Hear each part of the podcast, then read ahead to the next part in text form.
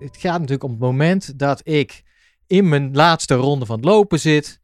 Ik zie in, eh, voor mij een, iemand in een UHTT eh Pakkie. pakkie. Nou, die heb ik wel meer gezien. Dat is het leuke, vind ik, aan Amersfoort.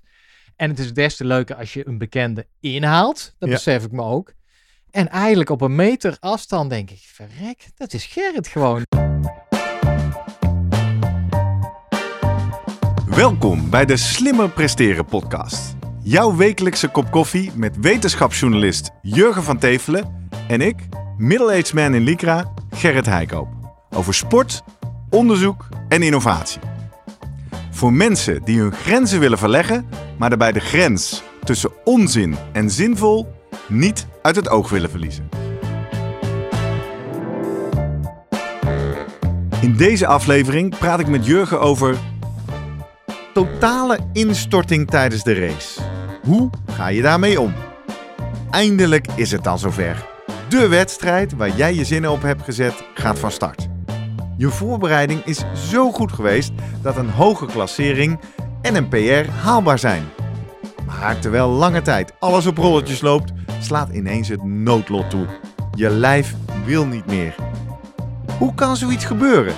En belangrijker, hoe zorg je ervoor dat het een volgende keer wel goed gaat? We vragen het aan de wielrenpsycholoog Jens van Lier. Voordat we beginnen, nog even drie dingen om aan te denken als jij zelf ook slimmer wil presteren. Nummer 1. Druk nu gelijk even op abonneren, zodat je altijd direct in de gaten hebt wanneer er een nieuwe aflevering online komt. Nummer 2. Weet dat je Jurgen en mij ook kunt boeken voor jouw volgende bijeenkomst als spreker of presentator. Neem gerust eens contact met ons op via de contactgegevens hieronder. En 3. Deze podcast wordt geproduceerd en gesponsord door Live Online Events. Serieus goede content rondom jouw congres of event.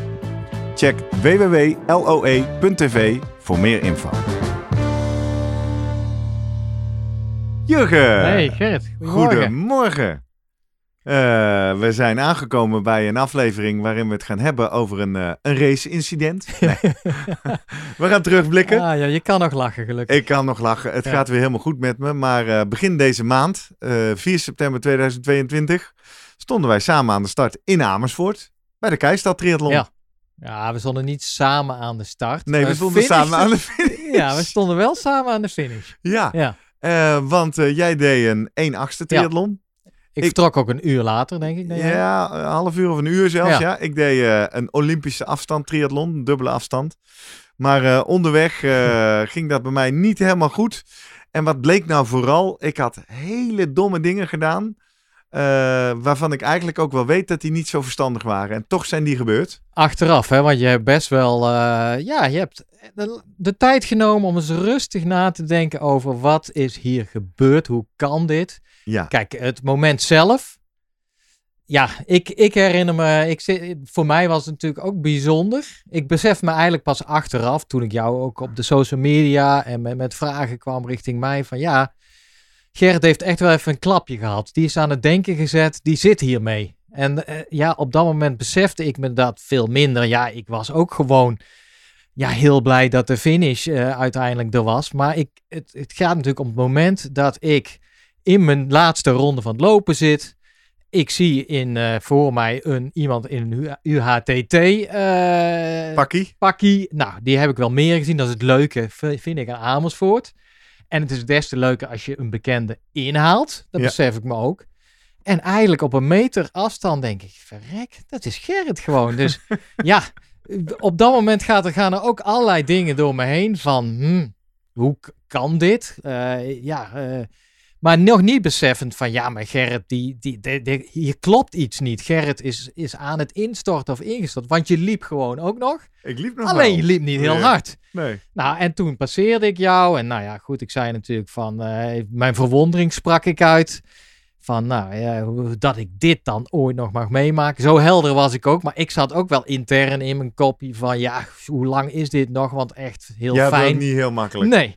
Nee. Alleen toen raakten we gewoon even in gesprek zelfs. Ja. Dat vond ik later, dacht ik, dat was ook wel bijzonder. Want jij vertelde, ja man, ik heb... eh, Ik zei tegen jou, het gaat niet goed. Nee, ja, dat was het eerste. Ja. Maar daarna zei je snel, maar ja, het fietsen was geweldig. Ik hing achter de motor. En eh, ik denk, hè, nou, dit, dit klinkt als een hele positief. Jij vertelde wel, ja, ik ben gestopt en onder de sproeier en dit en dat. En last van je, ja, op je borst, hè, pijn, Ja. eh, of tenminste. Ja, en in de tussentijd, nou ja, goed. Dus het was voor mij dubbel. Aan de ene kant Gerrit, die in ieder geval helder is en niet de wanhoop nabij van Jurgen, trek me mee over de finish. Eh, juist heel enthousiast terugkeek op het eerdere verloop. Aan de andere kant het feit dat ik jou inhaalde. En eh, ja, ik daarbij ook dacht van, je klopt natuurlijk, wat is hier gebeurd? Nou ja, en op dat moment eh, denk ik, de- daar liep ik eigenlijk nog, de, want we hadden nog twee kilometer te gaan, denk ik. Zoiets, ja. Ja. Ik heb eh, even toch voor onze luisteraars wat je kan verwachten in deze aflevering. Ik ben op de sofa gegaan bij de wielrenpsycholoog. Dat Ja. gesprek eh, gaan we je zo laten horen. Daarin vertel ik ook wat meer in detail wat mijn kant van het verhaal is. Dus dat wil ik niet nu dubbel doen. En we gaan straks even met Guido Vroemen. Niet alleen mijn coach, waar ik nog sorry tegen te zeggen heb. dat zul je ook horen in het gesprek met Jens zo. Maar ook sportarts. Ja. Eh, even dieper in op wat mij toch overkwam. Want inderdaad, op Facebook en Strava schreef ik ook. Ja. Ik, ik stopte op een gegeven moment omdat ik pijn op mijn borst kreeg. Ja. Ja, dat baarde mij natuurlijk wel grote zorgen. Eh, uiteindelijk eh, kan ik wel nu vast vertellen, voor zover op dit moment bekend, geen hartklachten. Maar wat dan wel en waarom, Ja. daar gaan we met Guido even wat dieper op in. Ja, maar waarom ik de ernst niet in zat, of ja, is het ernstig? Nou, dat horen we dan van Guido, was ook van, ja, ik haalde jou in en, ik, en natuurlijk ergens in mijn hoofd zit dan, nou, ik, ja, dat geeft mij een boost. Aan de andere kant gaf het ook iets, want ik voelde al, dat zei ik, de kramp in mijn eh, hamstring opkomen. Hey, Verdomme, moet ik ook nog doorlopen, Moet je want, nog anders- racen? want nou heb ik Gerrit achter me en die houdt me in de gaten, zeg maar. En ineens kwam je mij ook voorbij. Nou, Of hij, Bij, jij haalde me bij. in. Ja, ja. kwam maar- je bij. ja. En toen hebben we ook nog even gewoon gekletst. En toen dacht ik, ach, het, het gaat allemaal wel weer tot na die finish. ja, toen ging ik toch weer even Ja. neer, hè? En toen was je even weg. En toen was je naar die E Ah. EHBO-tent. Doe Net of ik bewusteloos... Oh, zo Nee, weg. ja. Ik was fysiek even weg. Ja, ik heb me En laten was je naar die E checken. Bij de EHBO-tent en zei je, Ja. nou, ik heb hem toch even laten checken. En pas toen daalde het echt bij me in van, nou, de hier, dit was niet gewoon even een inzinkingje. Nee, nee, Nee. nee. Nee, eh, het is een bijzonder verhaal. Gaan we zo luisteren. Eh, kort daarvoor nog even een shout-out naar een aantal leuke vrienden van de show en luisteraars die je dan tegenkomt bij zo'n race. Hè. Marlies liep natuurlijk rond in, eh, in de wedstrijdserie, had goed gedaan. Eh, niet zo goed als vorig jaar. Vorig jaar stond ze op het podium in Amersfoort. Ah. Eh, dit jaar eh, wel volgens mij top drie. Oeh, die kennis had ik paraat moeten hebben. Maar ook leuk, op een gegeven moment kom ik de bocht om. Bekend geluid voor Ja. al onze vrienden van de show die aanwezig waren bij onze honderdste aflevering event. Dit is de koebel van Shimano, toen gesponsord. Die, had, die zat in de hand van Dennis Schipper uit Amsterdam. Die was in ja. de buurt en die kwam ons aanmoedigen. We hebben nog meer gezien. veel URTT'ers. Ed Grote Stip van Instagram, Christine, eh, stond langs de kant als vrijwilliger. En aan haar danken we ook de fantastische foto die onze kijkers op YouTube eh, in beeld zien. Maar inmiddels eh, ook op onze Instagram-kanalen een van de best gelikte of de meeste hartjes vernamende foto is. Dit is het moment van die finish. Ja, heel mooi. Wij komen samen over de streep. Ja, nogmaals, jij had wel de helft van de afstand gedaan dan ik. Maar doordat dat in elkaar op hetzelfde parcours kwamen we samen over. Ik vond ook een mooi moment dat jij nog eh, vlak daarvoor zei... hey, gast, één ding. We gaan niet hand in hand, hè? Vond je belangrijk? Ja, vond ik belangrijk. Ja, alsof wij zo'n he- heroïsche prestatie gingen leveren. Nou, met de, de kennis achteraf al helemaal niet. Dus Nee, eh, nee. een beetje... Ik vind ook als je naar die foto kijkt ja. en naar de, de lichaamstaal... Dan is ook, eh, jij loopt daar met opgeheven hoofd. Ik loop met het hoofd naar beneden. Ik ben blij dat het klaar was. ja, Ja, maar het is wel een mooi plaatje. De Leuk, Slimmer Presteren podcast samen in de wedstrijd. helemaal synchroon ook. Ik bedoel, eh, ja, Ja. we op dat moment toch een... eh, ja, erg verbonden zijn met elkaar. Dat is, eh, dat is ook zo. Ja. En voor degene die goed opgelet heeft, of misschien wel sinds de Keistad Triathlon begin september naar de Slimmer Presteren podcast luistert. We hadden ook een mooie plek eh, met een enorm spandoek. Ja. Dus eh, bij deze een oproep aan alle organisatoren van wedstrijden. Als je het leuk vindt eh, om je evenement wat aan te kleden, stuur ons een mailtje en laat ons het spandoek ophangen. Vinden wij leuk. Dus nou gaan we daarnaast staan en live vragen staan beantwoorden van atleten. Ja, ik heb nog een aantal deelnemers gehad. Toen stond ik ook daar uit te puffen, zeg maar. Die toch, die op me afkwamen en die poster zagen en zeiden, hey, ah. Ben jij ja, het? Ja, dat leuk, was leuk. wel extra leuk natuurlijk. Mooi. Hey, eh, het is eh, een paar dagen geleden dat ik bij eh, Jens van Lier op de virtuele sofa kroop. Nog even voordat we daarna gaan luisteren. Jij hebt het vaak over hem gehad. Wie is Jens van ja, Lier? Had, ja, nou ja, goed. Hij, ik ken hem vanuit een, zijn reactie op ons aflevering over visualisatie. En toen uh, meldde je al van, uh, nou, sportpsycholoog bij Belgische wielrenners. Volgens mij de Lotto Soudal ploeg ja, onder hij is, andere. daar, daar is hij team sportpsycholoog. En met name niet van, ja, meer van, nou, ik gebruik het ook. En wil je meer weten, neem gerust contact op. En dan ondertussen, volgens mij in zijn handtekening zie je dan dat hij het boek heeft geschreven. Je kop tegen je lijf. Ja.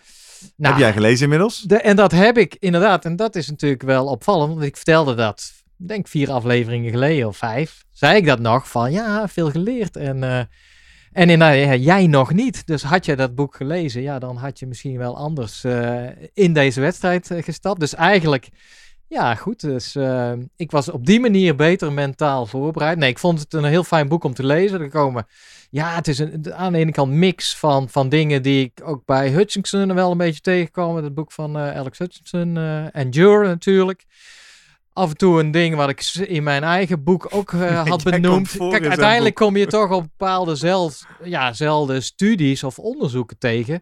Maar hij heeft het dan, vind ik, wel heel mooi bij elkaar gezet. Ja, je kunt ook merken, hij is een sportpsycholoog. Hij heeft ervoor gestudeerd. Uh, ik niet, dat is ook wel duidelijk. En uh, hij is zelf ook een, ja goed, hij zal misschien zelf een amateur wielrenner. Hij is een serieus amateur. Ja, zeker. Ja, en dus hij, heeft mengt, ervaring ermee. mengt dus in dat boek zijn eigen ervaring dat hij voor het eerst een hele echte race ging doen in Australië. En dan elk hoofdstuk komt hij eigenlijk weer terug, begint hij met van, nou ja, hoe hij uh, ja, in, de, in relatie tot die race. Dus hoe hij de Leuk. nacht van tevoren sliep, wat hij 's ochtends deed. En eigenlijk ja, kom je daar continu tegen, ja, je kan allerlei dingen theoretisch leren, lezen en het dan allemaal weten. En dan in de praktijk uitvoeren, ja, dan, ja, is een stuk moeilijker. Nou, dat is precies waar mijn gesprek met hem over ging. Ja. Uh, hoe komt het nou dat ik uh, zulke irrationele dingen heb gedaan? Uitgerekend dingen die ja. ik in de Slimmer ja. Presteren podcast uh, voorbij heb horen komen. Die ik Waarvoor doen weet. wij dit nou, Gerrit? Ja, precies. Hè? Nou, dat ga je horen in dit gesprek. Aan het eind van het gesprek komen we hier nog even terug. En dan zal ik je uitleggen dat je ook nog eens drie... dat we drie exemplaren mogen weggeven van het boek Je Kop Tegen Je Lijf. En voor alle andere luisteraars een kortingscode hebben. Dus als je dat interessant vindt, luister vooral door.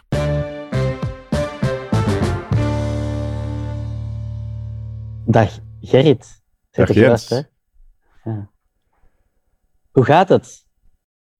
Ja, het gaat, uh, het gaat nu wel weer goed. Uh, bijzondere episode achter de rug. Fysiek volgens mij daar uh, helemaal goed uitgekomen. maar toch wel met een klein knakje en verwondering in het ego. Ja, dat kan ik geloven. Ik heb ja, van jou een mail gekregen met daarin in het kortje verhaal. Waarin dat bleek dat je in de, was het de voorlaatste ronde helemaal uh, ja, de kluts kwijt was en helemaal ondersteboven was en eigenlijk totaal niet meer vooruit kwam bij het lopen. Um, dat is in heel in het kort wat er jou overkomen is, maar kan je nog eens ja, specificeren wat er, wat er gebeurd is of zo, wat er in jou omging ja. of zo? Of wat ja. er ook... Ja. ja, ik ben nog heel benieuwd naar wat er dan gebeurd is, want dat is wat ik aan informatie heb. Ja, dat klopt. Het was uh, de Keistad Triathlon uh, en uh, dat was mijn laatste triathlon race van het seizoen. Uh, ik ben natuurlijk uh, dit hele jaar uh, onder begeleiding van Guido Vroemen geweest. Al een paar eerdere triathlonnetjes gedaan. sommige heel goed, sommige moi. Mm. Dus ik had er zin in om in deze laatste alles te geven. Maar er kwamen een paar dingen op het pad die hem wat anders maakten dan anders. Dus om te beginnen al werd het zwemmen geschrapt en vervangen door één ronde van 2,5 kilometer lopen. Daarna werd het vier rondes fietsen van in totaal 44 kilometer. En toen nog eens een keer vier rondes van 2,5 kilometer weer lopen. Ja. En het werd uh, bijzonder warm die dag. Um, en dan komen we al een beetje op wat er gebeurde. Ik heb dat uh, min of meer bewust uh, genegeerd.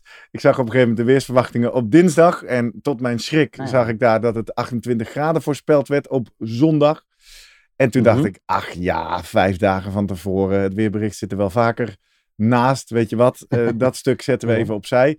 En met dat stuk ook de, de, de kennis van notabene twee weken daarvoor een aflevering waarin wij in de Slimmer Presteren podcast zeggen, let op, als het te warm wordt, moet je je ambities aanpassen, moet je niet voor een PR gaan, moet je je, je prestatie aanpassen aan wat er die dag mogelijk is. Nou, dat, die tunnel wilde ik expres niet in. Dus ik ben gewoon eh, van start gegaan, keihard gelopen. Ik heb eh, op de fiets mijn, eh, een van mijn beste fietstijden dit jaar neergezet. Alles gegeven, zo waar. Maak ik ook niet zo vaak mee. Voorop gekomen in de wedstrijd, achter de motor. Ah, Van genoten. Het publiek reageert daar natuurlijk ook eh, op als eh, de motor opeens de hoek omkomt en de eerste atleet daarachter. En nou ja, zo kwam ik als eerste de wisselzone in. Wel inmiddels met iemand die mij op de hielen zat. Sterker nog, laatste ronde hebben we min of meer samen gefietst. Ehm, maar ja, ik kan snel wisselen. Dus hop, ik de wisselzone uit. eh, hele eerste ronde nog op kop gelopen. Ja, en toen ehm, kreeg ik het wel zwaar. En toen kwam hij ook nog eens voorbij. En eh, ja, ik weet niet of dat wat gedaan heeft, maar ik heb dat zelf ingevuld. Dat dat dan ook nog een soort eh, extra klapje was, waardoor ik me bewust werd van, joh, hoe ben je er eigenlijk aan toe? En eh, dat, dat spraken wij trouwens ook uit naar elkaar. Ik weet niet, oh, oh. Ja, ik zit ligt nu bij de Oh, psycholoog op de sofa.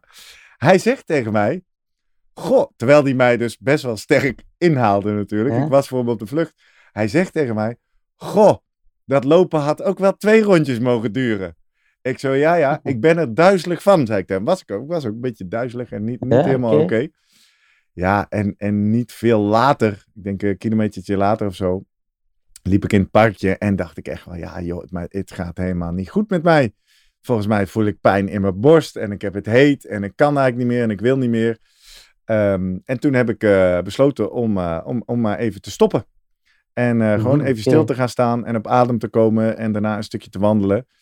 En eh, eh, gedacht eh, over wilskracht. Ik wilde op dat moment, wat mij betreft, helemaal stoppen, naar de finish gaan. Maar toch al vrij snel bedacht, nou oké, laat, laat ik dan maar kijken of ik deze puzzel kan oplossen. Kan ik dit eruit wandelen? Mhm. Kan ik herstellen? Kan ik eten? Kan ik drinken? Om te Mhm. zorgen dat ik het toch af kan maken. Wat uiteindelijk ook gelukt is. Dus je hebt wel kunnen uh, voltooien. Je, je bent aangekomen. Ja, ja, ik heb eh, een halve ronde later, want op een gegeven moment na dat stilstaan ging het wel weer, ben ik toch wel weer in een, in een jog op een heel ander tempo wel enigszins gaan hardlopen, omdat ik wist dat ik na een kilometer de verzorgingspost zou tegenkomen. Daar stond ook een, een sproeier. En eh, daar ben ik eh, op een gegeven moment het laatste stuk nog naartoe gewandeld en gewoon me uitgebreid Mhm. laten afdouchen aan alle kanten en nog meer drinken. En toen dat iedere keer, eh, hè, toen ging het wel weer een rondje. Toen dat daar nog een keer gedaan en weer helemaal koelen en toen Ja. weer. En toen eh, in de laatste ronde gebeurde mentaal ook nog wel iets interessants.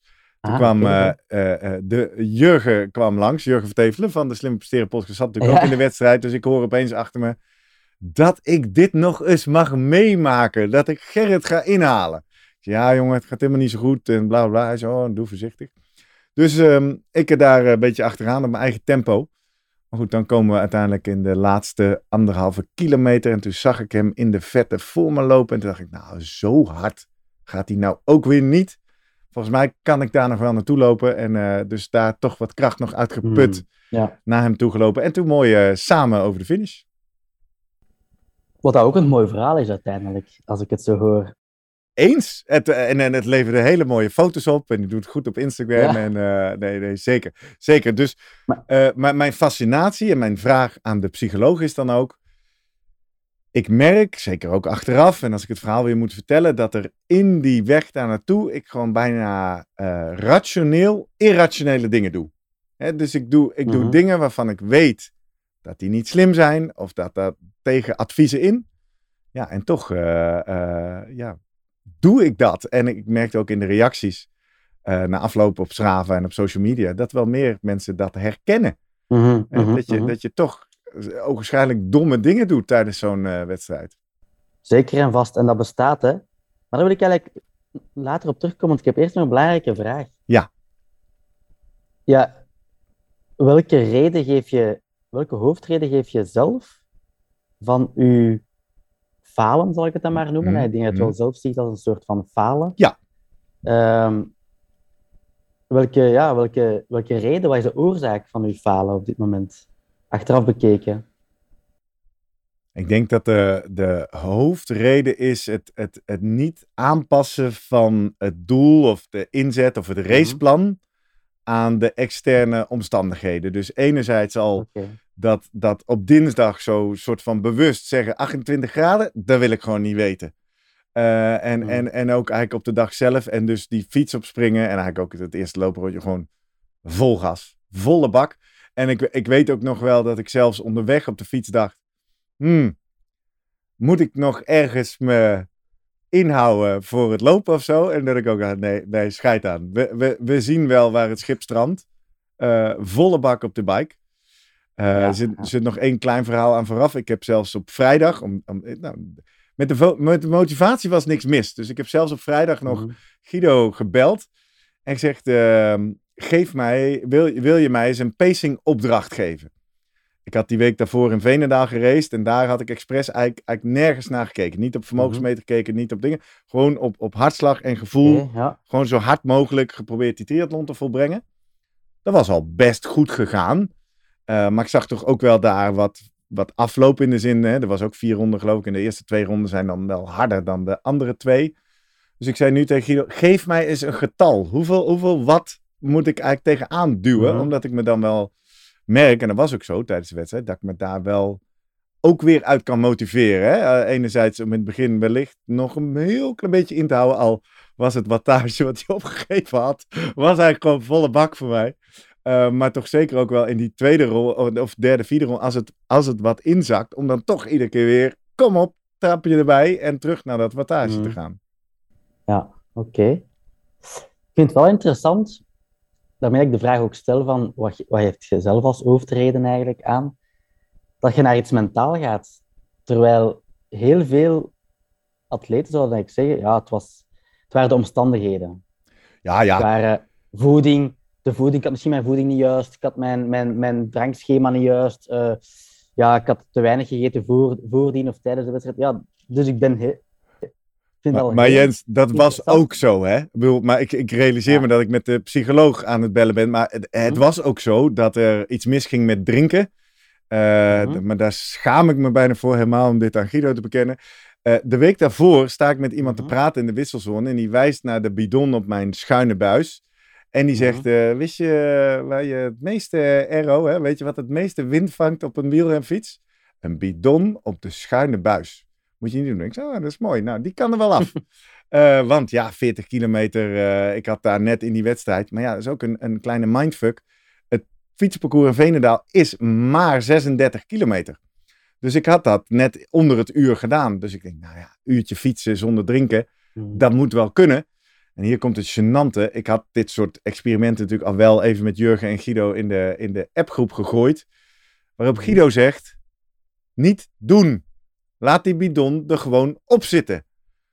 En eigenwijs als ik was, zei ik, ja, maar ja joh, ik heb eigenlijk nooit dorst op de fiets. En ik heb nu ook alleen maar gedronken omdat ik hem bij me had. Omdat ik het anders zonde vind van die halve kilo extra gewicht. Volgens mij kan ik wel zonder. Nou, daar, daar gaat dus al iets mis. Eén, omdat ja, een uur zonder drinken sporten kan misschien wel. Maar ik was natuurlijk daarvoor al gestart met 10 minuten heel hard lopen in de hitte.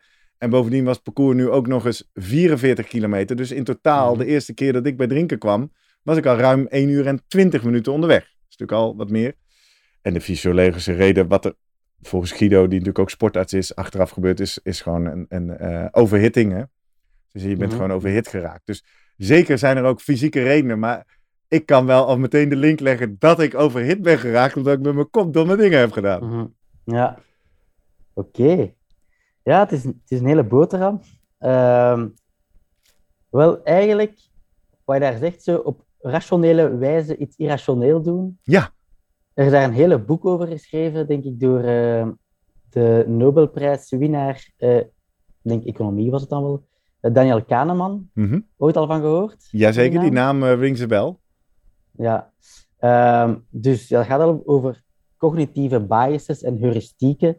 Hoe dat we soms, ja, zoals jumping to conclusions, snel naar een conclusie gaan zonder eigenlijk alle informatie in acht te nemen. Er zijn er zo, ik denk, net, net ik erop gezocht, in sommige boeken zie je 60 soorten cognitieve biases. Ik ken ze niet allemaal, dat is niet mijn vakgebied. Maar ik vermoed dat dat is wel gebeurd wat er bij jou is gebeurd. Dat je een bepaalde bias in je hoofd had. Dat kan bijvoorbeeld een confirmation bias zijn. Ehm, dat je enkel gaat op zoek gaan naar informatie die voor u op dat moment nuttig is. Die Ja. alleen maar jouw verhaal kan versterken. Ja. Ook al heb je die andere informatie gehoord, maar je dat zo snel naast je neergelegd om gewoon te confirmeren van ja, maar een uur zonder drinken, dat kan ik. Mhm. Dat heb ik al gedaan. En eigenlijk een soort van, ja, je eigen alleen maar geconfirmeerd in wat je zelf gelooft. Ja. En die confirmation bias is een heel gekende in heel veel facetten van het leven. Hè. Dat is, in business komt dat heel vaak voor, bij grote bedrijven, bij CEO's zelf. Ehm, in de medische wereld en vooral in de onderzoekswereld. Hè. Dus als je gaat onderzoek voeren, dat je enkel gaat kijken naar die data die je hypothese bevestigen. En Ja. dat je de, alle data die de hypothese ontkennen of, of ontkrachten, dat je die eigenlijk... Je hebt die precies niet gezien. Rationeel heb je die bezien, maar irrationeel ga je die onbewust ga je die aan de kant leggen. Ja, nou, en het spannende vond ik zelfs bijna bewust aan de kant leggen. Want die, die, die dinsdag dat ik die 28 graden zag, heb ik gewoon bewust, onbewust gezegd, nou, weet je wel, vijf dagen later, het weer kan nog alle kanten op. Ehm, Mhm. En ik zal je vertellen, afgelopen weekend word ik daar ook nog in bevestigd. Want afgelopen weekend zou ik speakeren, eh, of heb ik gespiekerd bij Exterra op Ameland. Daar gaf die dinsdag en woensdag en donderdag de hele week volle bak regen in de voorspelling. Kan je vertellen, wij hebben zaterdag geen druppel gezien. Dus eh, niks zo veranderlijk als het weer, zeg maar. Ja, zeker in de lage landen, dat klopt. Ja, maar dus, dat is natuurlijk iets waar je wel bewust van kan worden. En eigenlijk is dit eigenlijk een, een, een zeer goede les. Wat, mij, wat mij nu kan- gebeurt, ja. Zeker, hè, dat dat iets is dat dat bij u kan, kan voorkomen, dat je in een soort van confirmation bias zit en dat je gewoon ja, alle informatie dat je hebt in acht gaat moeten nemen. Dus- En als je dat al weet van jezelf, dat is al een heel grote stap. Zelfkennis en zelfbewustzijn is voor atleten, zeg ik altijd, de eerste stap en eigenlijk bijna de moeilijkste stap. Want dan weet je pas van, ah, dit is een soort van iets dat in mij zit, een automatische idee, een automatisch gevoel. Bij jou kan het dan zijn een soort van confirmation bias, dat misschien ook in je privéleven of in je beroepsleven kan eh, voorkomen. Ja, als je het zo zegt, ja, wellicht, ja. Misschien kan dat wel. Misschien heb je nog wel nog andere voorbeelden van, eh, van dergelijk gedrag. Ehm, maar dat zien en bewust van worden, en daar kunnen we ook oefeningen op doen natuurlijk, van, van een soort van schema opstellen van wat als dit gebeurt, welke gedachten krijg je daar dan bij? En uit die gedachten, welk gevoel komt daar dan uit? En welk gedrag ga je dan stellen? En wat is dan het gevolg van dat gedrag? Een soort van keten van, van de vijf G's noemen we dat dan. En zo gaan we eigenlijk kunnen bewust maken van, ah ja, kijk, bij die gebeurtenis heb ik meestal die gedachte, bijvoorbeeld bij de gebeurtenis van het bekijken van eh, het weerbericht. Mijn gedachte was van, het zal wel niet waar zijn, waardoor uw gevoel wel is van relax en eh uw gedrag zal dan zijn, ik ga niet meer het weerbericht checken, want ik ben nu relaxed, bijvoorbeeld, ik ben nu maar aan het invullen. Hè. Ja. Het gevolg is dan alles zo houden als uw initieel plan, dus namelijk niet drinken op de fiets. uw- En heel uw- hard fietsen, ja. ja, heel hard fietsen en men uw doel behouden zoals het was. En ja, gevolg is dan over je toeren gaan en, en omdat je eigenlijk niet al informatie gaan bekijken bent zoals dat je normaal zou moeten doen. Ja. Maar het bewust worden van die keten, zoals dat jij het misschien in je hoofd hebt, dat is eigenlijk een heel belangrijke stap. En eh, dat, ja, dat, dat, dat, moest je dan met mij werken, zullen we daar natuurlijk naartoe gaan om te kijken van, wat is die keten bij u? Ja. En komt dat nog vaak voor? En eh, waar kunnen we dan een, ja, die, die, die stop gaan in plaats? Is dat bij de gedachte, of is dat bij het gevoel, of is dat bij het gedrag dat je op gaat stellen na, eh, die, na de gevoelens? Dus dat is bijvoorbeeld iets dat, dat, dat we dan samen kunnen, kunnen opstellen. Hè? En is het Eh, dan ook, wat ik veel las in de reacties, hè, dat, dat als we dat breder trekken dan in mijn eh, specifieke geval, dat mensen beschrijven, je kan zo carried away raken. Hè, en en in, in de overtuiging raken dat, ja, alles staan, er staan er brood, maar mij zal dat vast niet overkomen. Er zit een soort fundamentele Mhm. zelfoverschatting in. Dat is eigenlijk ook een van die eh, biases, die cognitieve biases waar ik net over gehad heb. Dat is de, ik denk dat ik die net gelezen heb, de overconfidence bias, inderdaad. ja. Die bestaat dus dat je inderdaad heel, veel meer jezelf gaat toeschrijven. Ja, maar ik kan dit wel. Ja. Voor mij geldt. Hè, bij al die anderen gaat dit mis, maar eh, moet je eens kijken hoe Maar nee, nee, sterk want ik ik, weet wat ik kan en ik, dus die, over, eh, die, die self, ja, die overconfidence bias, die bestaat. Ja. En dat is nu eenmaal een ding waar je je bewust van moet worden. Ja. Ehm, maar nat- natuurlijk, waar ik nog bij u naar wil terugkomen, is het proces van het doelen stellen. Mhm. Je zei daar straks van, ehm, mijn doel was uh, zo een PR op de bike lake. Ja. Klopt, hè? Ja. Oké. En maar je zei ook dat je in, uh, twee weken geleden in de podcast zelf zei, als, het, als er hitte is, ja, dan moet je eigenlijk niet gaan voor een PR, want dat is dan eigenlijk ja, een, een externe factor die ertoe leidt dat het moeilijk wordt om zo'n PR te doen. Exact. Dus uh, hoe kom je dan toch de dagen voordat de, de triathlon uh, was, om toch bij dat, bij dat doel te blijven? Ja. Ik denk, want heb ik wel een beetje over nalopen denken. Ik denk dat dat komt door de opbouw van het seizoen en het feit dat dit de laatste wedstrijd van het seizoen was. En wellicht dus ook een soort van een, een laatste kans dynamiek in mij zat. Hè? Je moet je voorstellen, ik train dit jaar voor het eerst met Guido. Ik train daar ook, daardoor ook veel meer dan ik ooit getraind heb. Ik ben daardoor ook fitter dan ik ooit geweest ben. Uh, dat heb ik uh, met hardlopen al weten te verzilveren. Met een prachtige PR op de 5 kilometer onder de 20 minuten. En dan denk ik, nou, vruchten geplukt. En wat er gebeurd is, in de eerste, de allereerste triathlon van het seizoen, had ik wel net uh, door de winter richting de marathon van Rotterdam getraind. Eerste keer buiten, was weliswaar een kortere afstand, sprinttriathlon met een veel eenvoudiger parcours. Ehm, fiets ik boven de 39 gemiddeld. Nou, dat, dat heb ik nog nooit meegemaakt. Dat vind ik een soort absurd getal. Dus ik was daar Mhm. zo van onder de indruk ook zelf. En toen dacht ik natuurlijk, dit is pas de eerste wedstrijd van het seizoen. En als dit nu al zo is. Dus dat heeft een soort anker neergelegd van wat ik denk dat, dat ik zou moeten kunnen. En daarna zou het natuurlijk eigenlijk nog moeten verbeteren. Maar dat is niet gebeurd. Want die wedstrijd daarna, waar het eigenlijk om ging. Althans, die ik met Guido had vastgesteld als een soort doel voor de zomer ja, daar gooiden ook externe factoren allemaal roet in het eten. Ik was die, voor, die week daarvoor op reis. Ik was niet goed uitgerust. Ik was, hè, er was echt zo'n uitslag waarin Guido mij er weer bovenop gepraat heeft. Dat hij dan zegt, ja, ondanks alles hoe jij er aan toe was, was dit nog een hele goede prestatie. Ja, nee, ja, leuk. Maar absoluut gezien viel dat natuurlijk behoorlijk mee. En daardoor merkte ik, nou, oké, weer goed opgetraind de afgelopen weken. En dit, dit, nu, nu moeten we hem gaan verzilveren. Nu wil ik ook laten zien Mm. dat die 39 km per uur geen eenmalige uitschieter was. Maar dat dat een niveau is wat ik wellicht wel zou kunnen halen. Dat, dat zat eronder, denk ik. Oké. Ah, oké. Je, hebt- je hebt hier zelf net nog een, eh, een, een, iets mooi aangehaald, hè? Het, het ankereffect, dat je begint bij 39 per uur en dat als anker gebruikt. Ja, als soort referentiepunt, hè, van dit is nul. referentiepunt. Ja. Ja. En, en eigenlijk, dat is eigenlijk ook een soort bias weer. Dat hoort ook bij de 60 biases die we kennen uit de literatuur. Eh, het anchoring effect. En da- daar ben ik blijkbaar dan ook ingetrapt, eh of, of rationeel dan. Ja, ja, ja. Ehm, maar ehm, ja, wat dat iets heel belangrijk is, sowieso in alle sport, maar zeker in wielrennen, ik begeleid heel veel wielrenners, is het stellen van doelen. Mhm. En iedereen denkt, ja, ik heb, ik heb mijn doel, zoals bij jou, mijn PR rijden op de bike leg. Oké. Maar dat bij dat ene zinnetje, daar blijft het ook vaak bij. Mhm. Bijvoorbeeld kan het ook zijn, ja, ik wil bij top 10, top 10 op deze triathlon eh, behalen. Ja. Dat is dan een resultaatdoel. Bij jou was het een taakdoel, een, een persoonlijk record halen. Ten opzichte van jezelf, in vergelijking met jezelf, eigenlijk wil ik een, een persoonlijk record halen op het fietsonderdeel. Ja. Prima. Maar eigenlijk ben je daardoor ook weer niet bezig met het proces.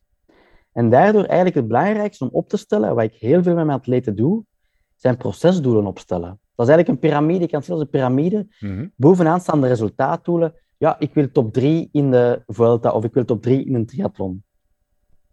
Hè, een resultaatdoel, maar dat heb je helemaal niet onder controle. Nee, want je bent afhankelijk van andere deelnemers. Wie Voilà. komt er opdagen? eh, ja, ja, ja. Uiteraard. Van externe factoren waar misschien ook sommigen beter tegen kunnen dan anderen. Het is gewoon zo eenmaal dat tegen hitte zijn sommige lichamen gewoon beter bestendig dan anderen. Je kan er Ja. veel voor doen. Hè. Je kan natriumbicarbonaat nemen, je kan bepaalde ja, Acclimatiseren, nemen of ja, precies, ja. van alles. Ja, in terrein, hittetraining, maar dan nog zal er altijd wel een klein talent aanwezig zijn oh, ja, dat gewoon in dat lichaam zit. Ja. Dus dat resultaatdoel. je hebt dan een, een, een taakdoel. Ja, je vertaalt je resultaten naar taken, als ik begrijp. Je, Ja, je gaat dan voilà. definiëren welke taken. Ja. Dat was bij jou dan en mij persoonlijk gekort op de bike leg. Ja, en die had ik dus Daar met vergelijk- Guido nog een stapje geconcretiseerd op die vrijdag. In, in de zin dat ik ook aan hem vroeg: oké, geef maar een doelwattage op. Om het nog wat Mhm. concreter te maken. Wat, eh, wat moet ik eh, gaan proberen aan te houden? Ja, dat is eigenlijk al een beter inderdaad. Want eigenlijk komen we dan bijna al op het procesdoel. Eigenlijk is het procesdoel dat je gaat opstellen om dat taakdoel te halen. En als, als je een beetje geluk hebt met de andere factoren van de andere renners of de andere triatleten, ook het resultaatdoel. Maar je moet vooral kijken naar het proces en dat is het plan dat je maakt, wat je gaat doen om daar te geraken, om, dat die, om die, die bovenliggende doelen in die piramide te kunnen behalen. Mhm. En dat is wat heel veel atleten nog vergeten. Wat is mijn procesdoel? En dat moeten we heel concreet maken, heel specifiek. Je hebt ooit al gehoord waarschijnlijk van smart doelen stellen. Ja, Ook in de businesswereld gebruiken ze dat heel veel. Dus het moet specifiek zijn, het moet meetbaar zijn, acceptabel en vooral actiegericht. mhm. Daarmee wil ik zeggen, niet iets vermijden. Bijvoorbeeld, veel zeggen, als het over eten gaat, hoor ik dat heel vaak. Ja, ik wil dus mijn gewicht aanhouden, dus ik wil minder snoepen. oh ja. Ja, maar dit is eigenlijk iets dat je wilt vermijden. Ja. Iets actiegericht zou dan zijn, wat wil je behalen? Ja. Ah, ik wil eigenlijk elke dag vijf stukken fruit eten. Dat is iets dat je wil behalen. Dat is een heel makkelijk voorbeeld om te zeggen van, mijn doel is actiegericht in plaats van een vermijdend gedrag. Ja. Moet ook realistisch zijn. En daar zit misschien bij u het realisme-stuk. Hè, Het was de hitte. Was misschien niet echt Nee, eh, daar ging het mis. correct. Ja, precies. En dan het laatste, deze T van tijdsgebonden. Hè, dus wanneer wil ik dat behalen? Maar dat was Ja, zeer die duidelijk zondag, tijdens ja. de triathlon. Maar dat was misschien ook wel een oorzaak. Eh, nou, ik denk dat die R en de T van Smart hier samenspelen. Want Mhm. eh, die tijdsgebonden, ik zeg niet voor niks, het was de laatste triathlon race van het seizoen. Mhm. Dus voor ja. mij was het doel aanpassen en dan maar in de volgende wedstrijd zo hard mogelijk fietsen niet realistisch. Want die stond niet op de planning. Ja, kun je zeggen, ja, kun je plannen. Maar goed, ja, dat past Mhm. ook niet in de agenda. Ik denk dat die wel die dingen op elkaar in hebben zitten spelen. Hè? Door dat urgentiebesef. Er, eh, Dat, Ja. dat kan zeer goed zijn. Dus van het is nu of nooit, inderdaad. En daardoor denk je van, ik moet nu mijn doel kunnen behalen, want ja, anders kan ik het niet meer behalen. wat eigenlijk, En als we dat zo uitspreken, een irreële gedachte is natuurlijk. Maar die dan die wel sterk speelde.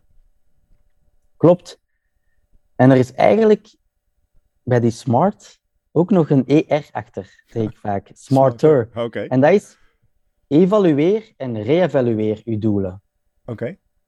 En dat is eigenlijk de flexibiliteit, daar moet je aan de, aan de slag brengen. Van, stel nu, hè, eh, een, een renner komt met mij en zijn doel was eh de Ronde van Vlaanderen winnen. Maar zes weken voordien of vier weken voordien, ja, is hij enorm ziek, waar hij tien dagen echt niet op de fiets kan zitten. Ja, dan wordt dan het doel misschien helemaal anders. Dan gaan we niet direct kijken naar het resultaatdoel, maar naar veel meer onderliggende doelen van de weg daar naartoe. En moeten we flexibel omspringen met dat doel. Ja. Dat is eigenlijk de logica zelf. hè. Ja. Maar je moet dus constant bezig zijn met je doelen te evalueren en te re-evalueren. En dat wordt ook nog vaak ja, niet gedaan of te weinig gedaan. En blijven ze gewoon vasthangen aan dat ene doel, zoals bij u. Ja, en alle externe factoren die, die, die er zijn, uit, ja, allee, niet, niet, niet, niet naar gekeken. Nee. Dus eh, hey, en eh, nu kun... Ja, ik sta hier te knikken en ja, ja Jens, ja, ja, dat is waar. Nee, ja, dat Mhm. is zeker waar als we zo lekker samen op de bank zitten na te praten. Maar wat kan ik, je in het algemeen, iemand, een atleet, wat kun je nou doen om als je nou die tunnel inschiet en die focus en die urgentie, om, om die smarter, ik, ik hou ervan, want in feite is dit Engels van slimmer presteren, eh, Mhm. smarter performing, eh, om, om daarbij te komen, om inderdaad die bias te doorbreken of, of dat evalueren en aanpassen ook echt te doen, zonder dat de passie en de drive eh, dat aan de kant duwen. Mhm. Een heel goede vraag. En het begint bij inderdaad, wat ik zei, die piramide opstellen voor jezelf. Ja. Van, wat zijn mijn resultaatdoelen, wat is mijn prestatiedoel en wat zijn mijn procesdoelen? Ja. En vooral dan de focus leggen op die procesdoelen. Eigenlijk zou het dan kunnen zijn bij jou, er was hitte voorspeld. Oké, procesdoelen zijn, ehm, nee, eigenlijk een taakdoel zal zijn omgaan met de hitte. Mhm. Hè? Dus bijvoorbeeld, eh, diëtisten zou daarbij kunnen helpen, dat ben ik natuurlijk niet. Maar bijvoorbeeld, je hebt eh 500 milliliter isotone drank nodig.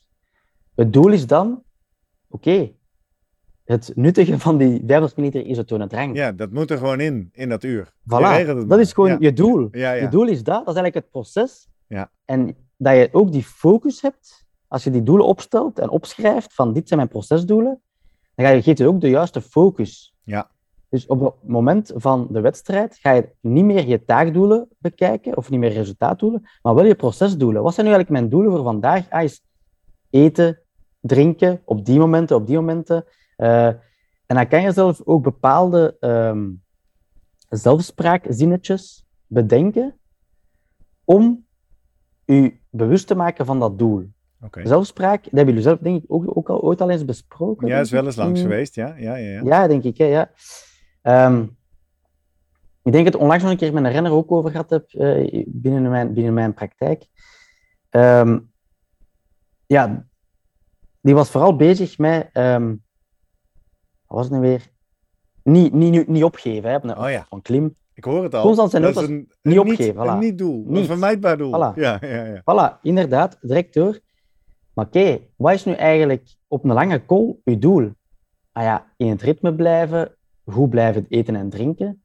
Ja, dat zijn al heel andere focuspunten dan niet opgeven, niet opgeven. Ah ja. Dus wat eigenlijk zijn zelfspraak was, heel kort gewoon ritme. Ritme en drinken. Het zijn gewoon kernwoorden, maar die hij dan gewoon voor zijn eigen opgeschreven heeft van dit is mijn focus voor eh, die klim. Een stapje verder kan zijn dat je dat zelf eh, op je fiets kleeft eh, om gewoon nog een extra aandachtspunt van dit is mijn doel. Drinken. En dan mijn zelfspraak, oké, bewust, oké, maak me bewust van die zelfspraak, drinken. En dat je dan ook die actie onderneemt. Dat klinkt heel gemakkelijk, maar het is eigenlijk iets wat ik mijn, met mijn renners vaak doe, dat ze dat moeten trainen op training. Als ze bijvoorbeeld blokken moeten doen in de hitte, dat ze dan, dat we het al vaak over gehad hebben, wat zijn mogelijke valkuilen, hè, en dat we dan gaan, gaan, gaan trainen op van welke zelfspraak ga je gebruiken op dat moment, en wat zijn uw kernwoorden en wat zijn uw doelen op dat moment. Ja. Dat ze vooral naar die, die, die kern gaan van, de proces, van het proces en daar hun concentratie en focus op, op zetten. En dat is al heel veel. Wat ik nu gezegd heb, klinkt misschien nogal vrij simpel, maar om het te gaan doen, Nee, ja, precies. Ik sta met je mee te denken. Ja, ja, het dat is echt me... nog heel veel. En dat moet tijdens de training gebeuren. Dus daarom ook, als je dat de eerste keer gaat doen, gewoon bij een wedstrijd, dat is eigenlijk niet genoeg. Je moet het eigenlijk al tijdens trainingen ook gedaan hebben. Want er moet iets, iets pakken, zelfspraak, dat voor jou past. Ja. En je hebt dan ook een keer motivationele zelfspraak, zoals van, kom aan Gerrit, je bent de beste of zo kan dat zijn. Of sterk, Gerrit, ik ben, ik ben sterk. Dat is eerder motivationele zelfspraak. Ja. Maar wat ik, en dat is wat heel veel renners of triatleten gebruiken, motivationele is, kom aan, we, we zijn er bijna, je kan het. Daartegenover staat ook nog instructionele zelfspraak. Jezelf instructies geven. Dat je echt tegen jezelf zegt van, oké, aero houden. Of drinken. Ja, ja, ja, ja. Dat zijn allemaal instructies geven eigenlijk die, ja, een soort van lijst dat je zelf opstelt, een instructionele zelfspraaklijst van, Ah, die ga ik tegen ik. mezelf zeggen. Die herken ik, die had ik. Want ik had dus ook veel nagedacht over inderdaad extra aero zitten. Dus ik had nog mijn Mhm. elleboogsteunen naar binnen gehaald. En die zelfspraak, als je het zo benoemt, heb ik inderdaad wel vaak gehad. Iedere keer weer, nou, hup, diep zitten. Guido ook had Prima, advies, ja. hè, schouders optrekken en iedere keer dat weer Mhm. herhalen. Maar goed, dat klinkt dan nu meer als een toevalstreffer. En als ik naar jou luister, hè, en als we dan op, op zoek zijn in deze podcast naar slimme tips en trucs en hacks, is dat die zijn er niet echt anders dan wat je beschrijft. Leer je eigen mentale valkuilen maar kennen.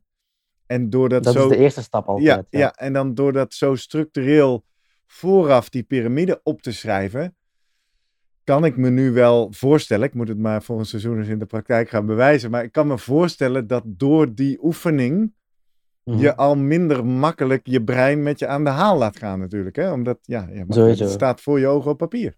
Ja. En, en vaak, ik vraag ook vaak van, wat voor persoon ben jij? Eh, bijvoorbeeld als je vroeger studeerde, eh ben je iemand die Oh, ja. zaken onthoudt, of auditief, hoe Oh, noemen we dat Oké, ja, nou, ik denk, ik weet niet waar we nu naartoe gaan met de psycholoog, maar ja, nee, dit gaat nog goed. Ja. Ja, visueel. ik ben heel visueel ingesteld. Visueel, bijvoorbeeld. Ik was iemand die heel veel eh, schreef en aanduidde, omdat ik dan nog zag in mijn cursus, ah ja, dat heb ik daar zo aan geduid. Ja. Het kan ook zijn dat je bijvoorbeeld dan, als je eerder auditief bent, dat je eerder al het, het, het luidop zegt, jezelf spraak. En dan in een benchje of zo, en dan nog eens hoort. Maar als je ze opschrijft, dan heeft dat weer voor iemand die visueel is. Ik heb het opgeschreven, ik weet nog waar het al was. En ik heb dat misschien ook eh, op mijn bureau of naast mijn bed gelegd. En, en dat is het visuele aspect. Ik wil maar zeggen van, de manier van onthouden en van, van, van dat op te stellen kan voor sommige mensen anders zijn. Ja. Eh, dus niet voor, niet voor iedereen werkt het opschrijven heel goed. Maar eh, bij de meesten kan dat wel helpen. Hey, en Jens, in jouw ervaring met je atleten, of het zij in het wetenschappelijk onderzoek wat je hebt bestudeerd, Mhm. Borgt deze gestructureerde aanpak vooraf en dan ook weer achteraf en op weg naar de volgende, ehm, voorkomt dat nou ook dat inderdaad dat in de heat of the moment uitschakelen van dat rationele brein, zeg maar? Is, is, is dit de preventiemethode daarvoor? Dat is voor mij de basis van de basis. Ja. En daar, daar blijf ik altijd bij. Eh, we moeten eerst dit onder de knie krijgen. En dan kunnen we stapjes nog, nog dieper. Er zijn nog heel veel methodes. Maar voor mij dit is echt de basis van de basis. Ja. En, en als we dat nog niet onder de knie krijgen, dan moeten we nog niet gaan naar iets, naar iets nieuws. We moeten echt eerst die doelen en die focus en die concentratie eh, goed krijgen.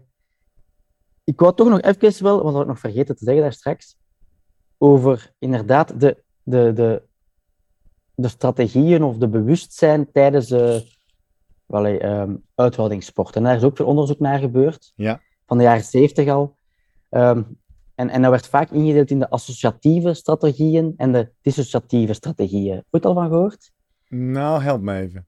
Dus dissociatieve strategie is eigenlijk tijdens het afzien, tijdens een marathon of een triathlon, naar afleiding gaan zoeken. Oh ja. Bewust naar afleiding gaan Aan, zoeken. aan iets anders of- gaan denken.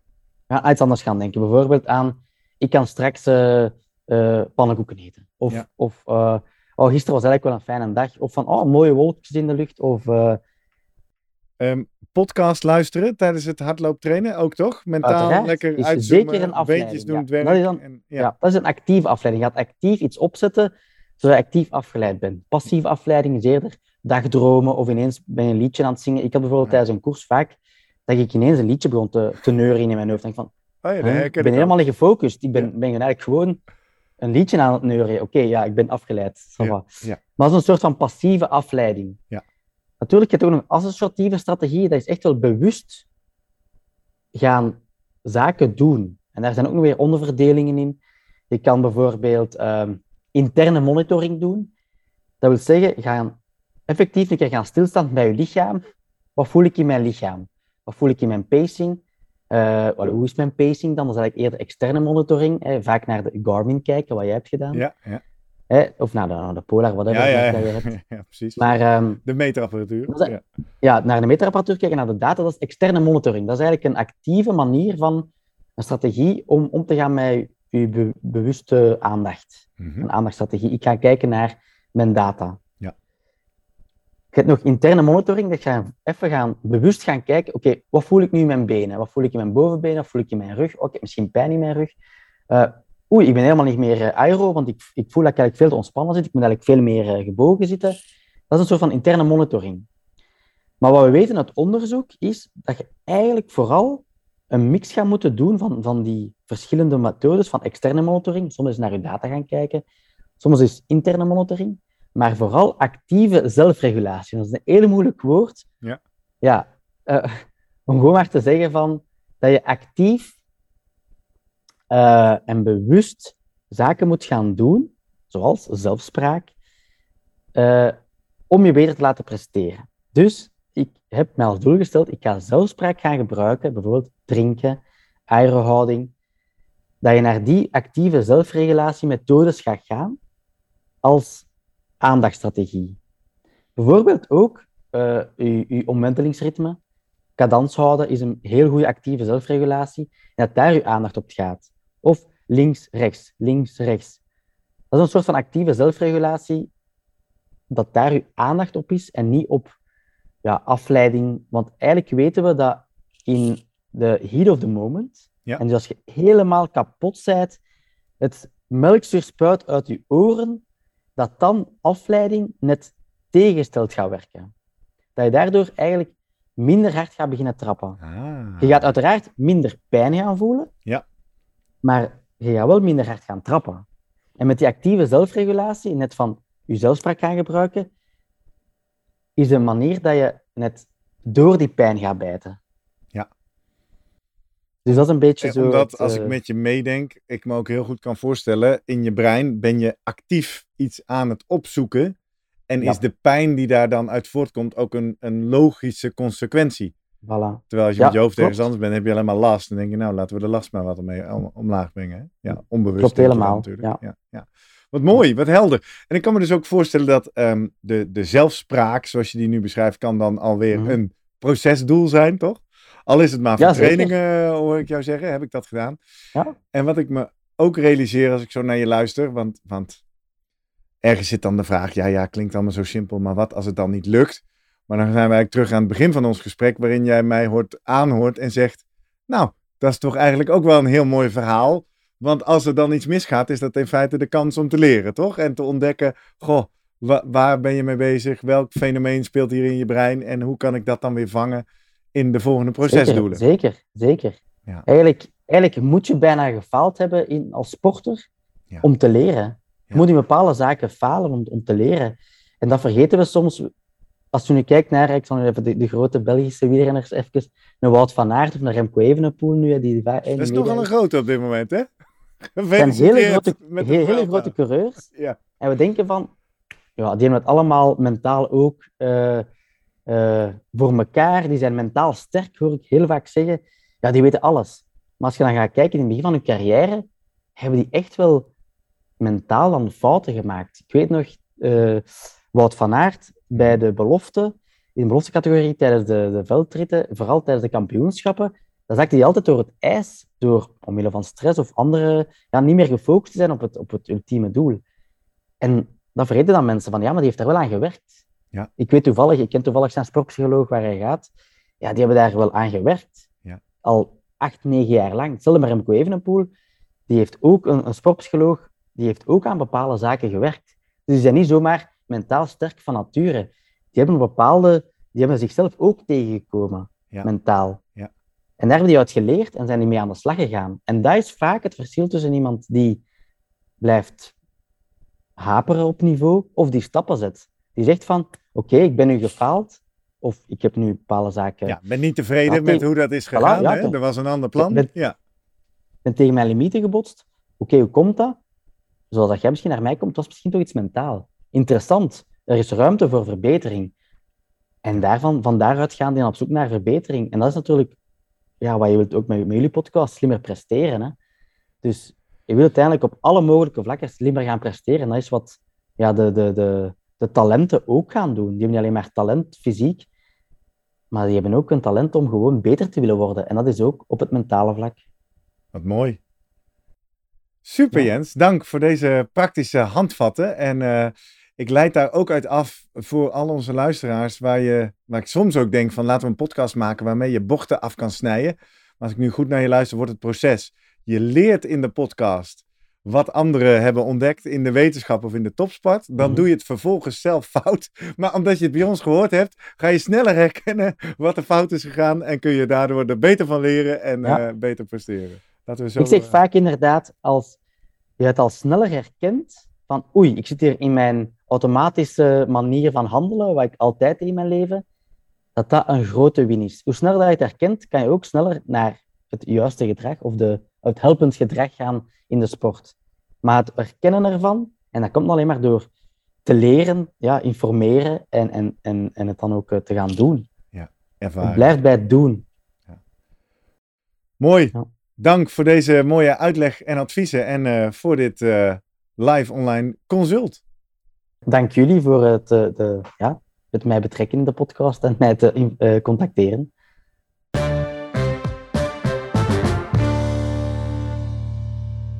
Ja, zo. Dat was een fijne sessie wel, denk ik. Ik vond het een hele Ja. fijne sessie. Ja. En ik heb er heel veel van geleerd. Eh, wat hij goed doet als psycholoog, bijna coachend, is dat hij zegt: Ja, maar jongen, je moet jezelf niet zo op je kop zetten dat je domme dingen hebt gedaan. Het is een kans om te leren. Ja. Ja, is ook zo natuurlijk. Maar ja, ik baalde wel echt een beetje hoor. Eh, los van dat ik me even zorgen maakte over mijn fysiek. Ga toch in je kop zitten. Heb je iets aan je hart? Ja. Eh, toen duidelijk was dat dat niet zo was, heb ik toch vooral ook wel echt een knak in mijn ego.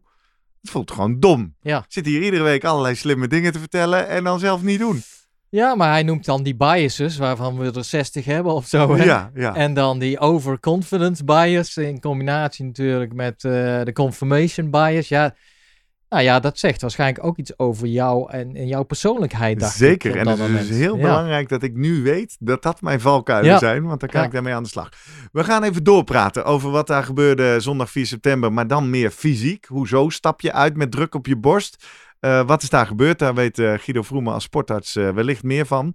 Maar ik had je beloofd, als je bleef luisteren, je mag, er zijn drie mensen die een gratis boek Je kop tegen je lijf eh, van Jens van Lier kunnen krijgen. En dat werkt als volgt. De eerste drie die een mail sturen naar post.slimmepodcast.nl met in het onderwerp eh, ik wil graag een gratis exemplaar en natuurlijk dan ook even je adres. Die eh, krijgen dat boek. En mocht je nou nummer 4 tot met 100 zijn, weet dan dat je een kortingscode krijgt. Bling, en, daar komt de eerste al dingen. Ja, precies. Leuk. Ja, dat zou kunnen, hè? maar eh, laat ik ook even eh, opzoeken, want het is wel tijdsgebonden, die kortingscode van de uitgever. Je kan natuurlijk sowieso dat boek bestellen. Maar iedereen die de mail stuurt en nummer 4 of 5 is, die eh, stuur ik een kortingscode voor 25% korting op het boek. En dat is dan geldig tot eind oktober. Dus dat is Ah. nog een hele maand. Als je dit hoort en je wil het boek met 25% korting, stuur een mail en ik stuur je de code toe. Goeie deal. We gaan zoomen met Vroemen. We gaan zoomen met Vroemen. Zoom, zoom, zoom. Vroom, vroom. Guido, Hey, Guido. goedemorgen. Goedemorgen. Mannen! Hey. Hey, goed je weer te zien. Eh, ik zal maar bekennen, eh, niet te geloven, maar eh, behalve via Training Peaks en, eh, en, en, en, en WhatsApp hebben wij elkaar nog niet gesproken sinds de keistad. Dus eh, Ja, ik- maar zo voelt het niet, hè? zo voelt het niet, maar laat ik toch bij deze nog maar een keer dan ook eh, in jouw ogen en in je gezicht zeggen, eh, sorry coach, dat ik jouw dringende advies om een bidon vooral niet van mijn fiets te halen in de wind heb Ja. geslagen. Ik heb het meteen zuur moeten Ja. bekopen, hè? Ja, weet je, sorry is daarvan, dat vind ik nooit, dat hoeft voor mij eh, nooit zo. Want we zijn, eh, het is niet zo dat jij per se naar mij als coach met alles moet luisteren. Ik ben niet een coach die iets oplegt, maar ik probeer wel mensen slimmer te maken. En soms denk jij van, volgens mij kan het anders. Ja. En als het dan beter gaat, ja, dan heb je ook nog gelijk. En dan is het goed en dan leer ik er wat van. En andersom, En in dit geval kun jij zeggen, heb ik toch gezegd? Ja, dat, dat kan ik dan zeggen, inderdaad. Ja, wat zei ik nou? Ja, dat weet je, zo werkt het ook bij je kinderen. Hè? Dan zeg Ja. je van, nou ja, als je ze iets wil leren, dan doe je het op die manier. En dan doen ze, nou, ik ga het, ik ga het toch lekker anders Ja. doen. En dan, bam, gaan ze plat op hun bek. En dan, ja, jammer. Maar heb jij meer atleten net zo koppig als Gerrit? dat hij dan zijn bidon eraf haalt, terwijl de coach gewoon iedereen denkt, ja, maar dat is toch niet heel slim, dat doe je niet. Nee, die heb ik niet veel. nee, nou, dat is voor Ik- jou ook een... Ik, eh, ik zal het ja, stellen, ik, eh, ik denk één. Ja, oké. hier zit En dat is Gerrit dan. Ja, Nou, dat is eh, wat wij uit te zoeken hebben in onze coachrelatie. Ook die heeft zich eh, dan bij deze een stap verder ontwikkeld. Ehm, eh, dank voor je geduld met me. Maar ehm, voor deze aflevering zou ik graag je even in je expertise als, als sportarts... en dan met name als arts met je verder praten over... eh, wat daar nou gebeurde Ja. met mij fysiek. heel benieuwd. Eh, en, en wat iedereen daar verder over kan leren. Want eh, eh, jouw conclusie. Nee, ja, nee, stop. Guido, toen jij het allemaal zo las en hoorde, eh, wat, wat was jouw analyse?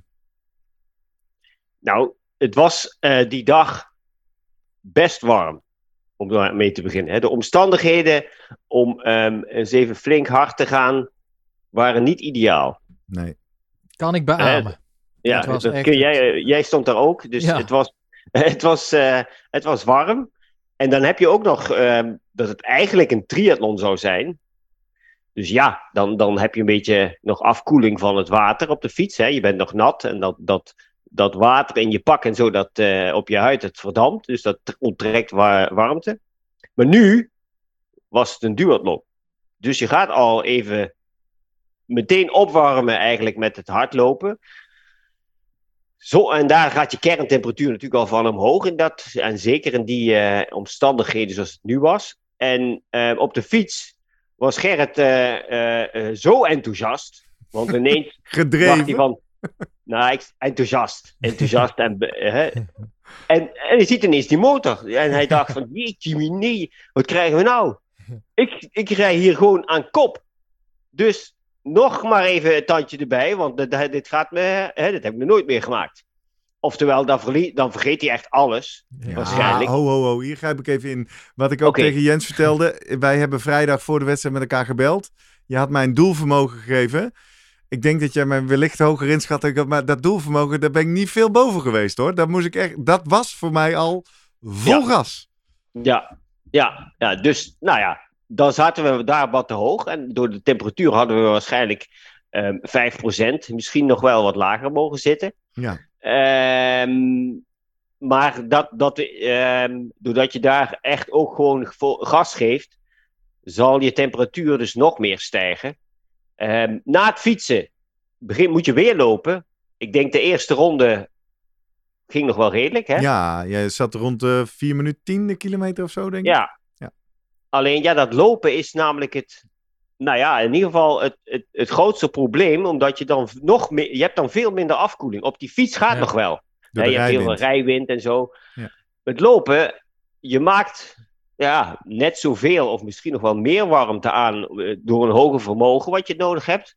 Je hebt minder snelheid, je hebt minder afkoeling. Dus die temperatuur gaat daar veel sneller stijgen. En het risico op ehm, oververhitting is daar ook het grootst. En als je dan op een gegeven moment ook gaat merken van eh, duizeligheidsklachten. Ja, dat was de eh, eerste klacht die eigenlijk kwam. Maar ik, eh, zodra ik van de fiets af kwam en begon met lopen, merkte ik dat ik duizelig was. Ja, nou ja, dat zijn dat, bij, die, bij die omstandigheden en dan duizelig worden, dan kun je eigenlijk al, al van op ga- aangaan dat je gewoon te heet wordt. En, En toen, had je- jij, eh, ja, toen had jij nog niks gedronken eigenlijk vanaf de start, hè? Nee, dat hoor je Als mij tegen zo, Jens eh, vertellen. Dat was natuurlijk de andere rekenfout. En dat, dat had ook te maken met die week daarvoor in, in Venendaal. Hadden we ook een fietsstuk gedaan. Maar dat stiekem maar 36 kilometer. Had ik onder het uur gedaan. Dus in mijn hoofd, Ja. in mijn confirmation bias. Ja, ah, Had ik bedacht, dat is een uurtje zonder drinken. Dat, dat kan ik. kunnen. Maar eh, ik zei net ook tegen Jens, als je het optelt. Het is dus al 10 minuten vol gas lopen. Ja. En ik heb ook wel, en dat zou je ook gezien hebben, Guido, in die data. Daar liep ik wel iets harder dan je hem had opgegeven. En als ik daar mijn hartslag terugzie, zat ik daar ook al, al flink tegen eh erop aan. Dus dat was Ja. gewoon bijna al oud lopen. Toen dat fietsen was dus niet iets minder dan een uur, Nee. maar was iets meer dan een uur. Dus ondertussen waren we al 1 uur en 20 minuten Ja. onderweg. ik zal Ja, en even... zonder dat ja. je dan iets bijvult. Ja. Hè, weet je, je, je vult niks bij en je koelt niks af. Nee. Eigenlijk zou je idealiter daar ehm, een bidon met eh, ehm, in ieder geval energie Ja. en een bidon met water, waar- die je ook nog over je heen kan gooien. om Ik, heb qua energie wel op de fiets eh, gegeten. Hè? Ik heb wel aan de Ja. jelletjes gezeten en vlak voor de Ja. start en zo. Dus ehm, Ik zat me nog te bedenken, want het is toch een unieke situatie. Eh, ik ben natuurlijk altijd een beetje kritisch richting het gebruik van vermogensmeter tijdens een wedstrijd, zeg maar. Ja. Kun je nou beter op die meter gaan rijden of op je ervaren maat van inspanning, dus Ja. op je gevoel. Ja. En nu had je echt zo'n pacingplan. Eh, Ja. jij, jij keek heel veel, denk ik, op, op Ja. regelmatig op je vermogensmeter. klopt. Ja, is dat dan op dat moment leidend? Eh, is je gevoel op dat moment, denk je, ja, je kan dat niet wegstoppen, maar Ja, Ja. wat, je- wat je mij net aan Jens ook hoort uitleggen, is dat die week daarvoor had ik expres, denk ik, soort van, bij expres had ik niet gekeken. Ja, Had ik ook niet met. Guido gebeld over wat Ja. geef je me op als doel, maar had ik gewoon gekeken, wat kan ik nou, als ik zo hard als ik kan Op een triathlon doen, wat kan ik dan brengen? Nou, dat ging behoorlijk goed. Eh, Maar je hoorde mij ook tegen Jens vertellen over die ene, die ene in Nijkerk. waar ik verdorie die 39 had gereden. Daar reed ik een gemiddeld vermogen, ik geloof uit mijn hoofd, Guido, van, van 242 gemiddeld, 242 Ja. watt. Dat haalde ik. eh, enerzijds zag ik dus in Venendaal op gevoel. Zat ik qua bandbreedte met mijn hartslag mooi strak tegen mijn eh, omslagpunt aan. Verbeter me maar als het niet zo is, eh, Guido. Maar Mhm. qua vermogen zat ik volgens mij nog wat onder Ah ja. dat vermogen van Nijkerk. Ja. En zag ik in de vier rondjes dat ik in die laatste twee rondjes toch wat wegzak. Ja. En dat was mijn grootste verschil met eh, Amersfoort, waarin ik dus van Guido had opgekregen, proberen maar tussen de 240 en de 250 te houden. Nou, 250 was een soort van mijn doelgetal.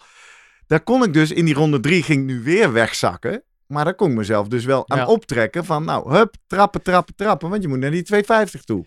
Maar hij zei tussen de 240 en 250. Ja, en jij dan zegt kies ik de 250. Ja. Ja. dat- Ja, is ja. meestal wel typisch, hè? Als Ja. ik ergens iemand iets opgeef en die moet probeer daarin, maar gemiddeld, gemiddeld, gemiddeld zat hij ook wel richting. Ja. Volgens mij Ja. was hij gemiddeld nu weer rond de 240 of zo. Ja, En, ja. en Maar- de, mo- de motorrijder dan? Ja. Want, dat dacht ik ook de hele tijd. Als hij nou niet oplet, ja, kan ik misschien in zijn zog komen. Maar ik kan je vertellen, die let goed op hoor. Die zat ja, er maar ja, dat is natuurlijk een wisselwerking. Hij kijkt naar jou, zeg maar. Ja, hij ja. voelt jou komen. Ja. En aan de andere kant, ja, jij Ja. kijkt naar hem. Dat Ja. jij En dus- ik had natuurlijk de studie van Bert Blokken in mijn hoofd. Ja. Maar eh, hij, zat, hij zat er echt wel meer voor dan ik voordeel van kon hebben. Ja, maar je hebt meer ook dat 10 meter. psychologische effect, hè? Van Jawel, dat, ja, het was eh, wel een richtpunt. ja. Ja. Zeker, Ja. zeker, Ja. zeker. Oké. En op Nou een gegeven moment had ik... Ja. Je kunt wel zeg maar, met je data kun je wel zeg maar zien. ehm, als, je, als, normaal gesproken, als je een bepaald vermogen rijdt, heb je daar ook een bepaalde hartslag bij. Ja. En nu je, naarmate je steeds warmer gaat worden, kerntemperatuur oploopt, zal ehm, er meer bloed gaan hè, naar de periferie, naar de huid. Het, minder bloed naar het hart, kleiner slagvolume, hogere sla- Ja. hartfrequentie. Dus die hartslag gaat gewoon meer omhoog. Dus je ziet dan een mismatch een beetje gaan gebeuren. Wat eigenlijk een teken kan zijn van wacht even. Ik rij nu 240 watt, 240, 250. En normaal gesproken heb ik dan een hartslag van 150 en ik zit nu al op 160. Mhm. Die kappeling, hè?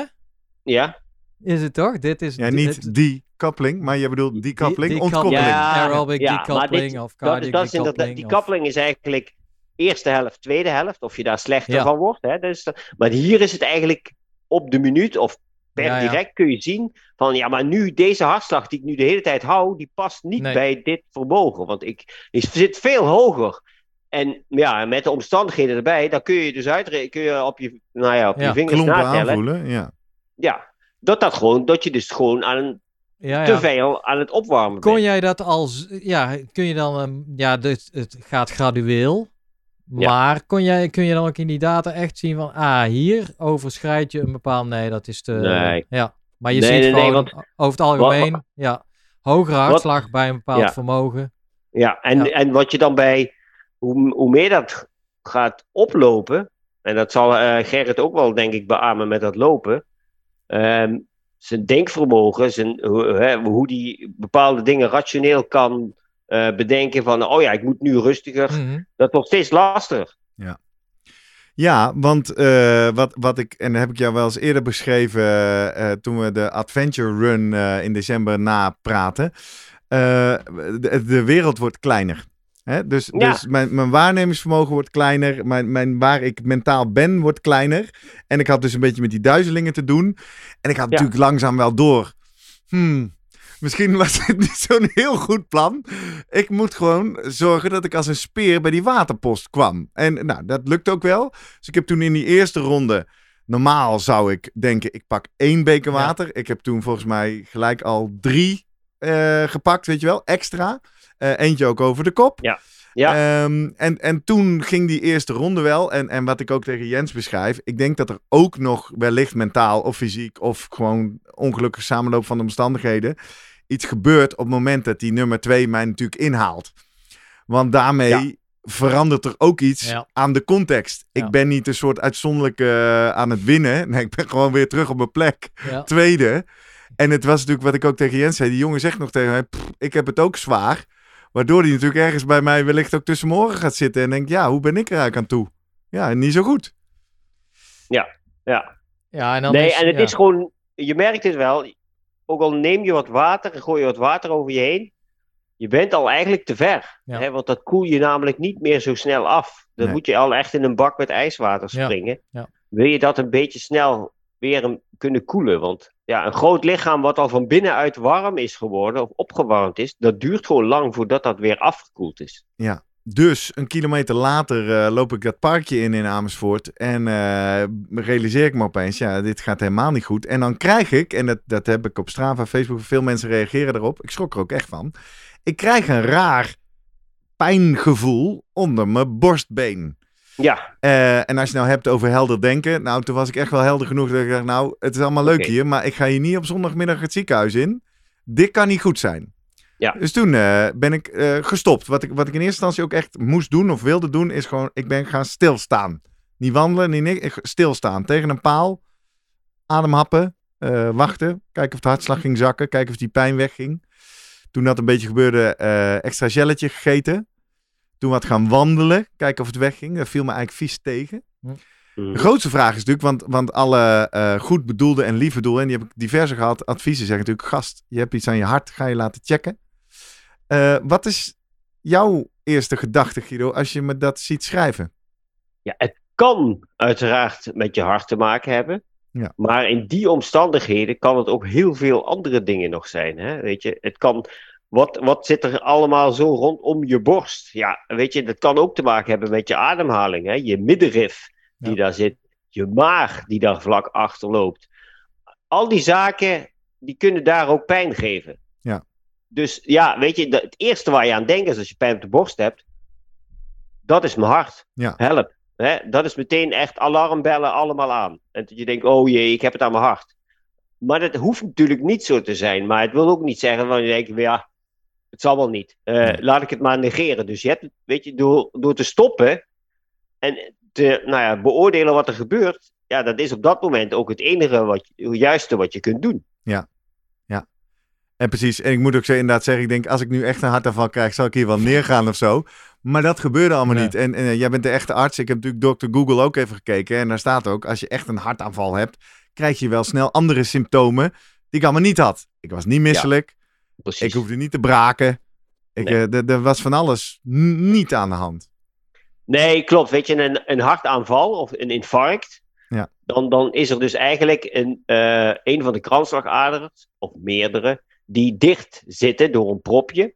En daar krijgt een deel van het hart gewoon geen zuurstof. En dat, dan krijg je, heb je dus ook veel minder pompfunctie. Ja, en daar krijg je dus heel veel problemen mee. En ja, dat merkte je niet, hè, alle Nee. dingen. Ja, je had wel, ja, je had het gewoon warm. Ja, heel warm. Ja, precies. Maar het was niet zo dat je eh denkt, god, ik krijg, ik krijg geen lucht meer. Nee, was en niet ik aan de word- hand. Nee, nee. Is dit nou voor jou wel, eh, ja, nou ja, dit, eh, Gerrit is nog net niet op een middel, Ik ben middelbare gewoon leeftijd, nou ja, wel. Ja.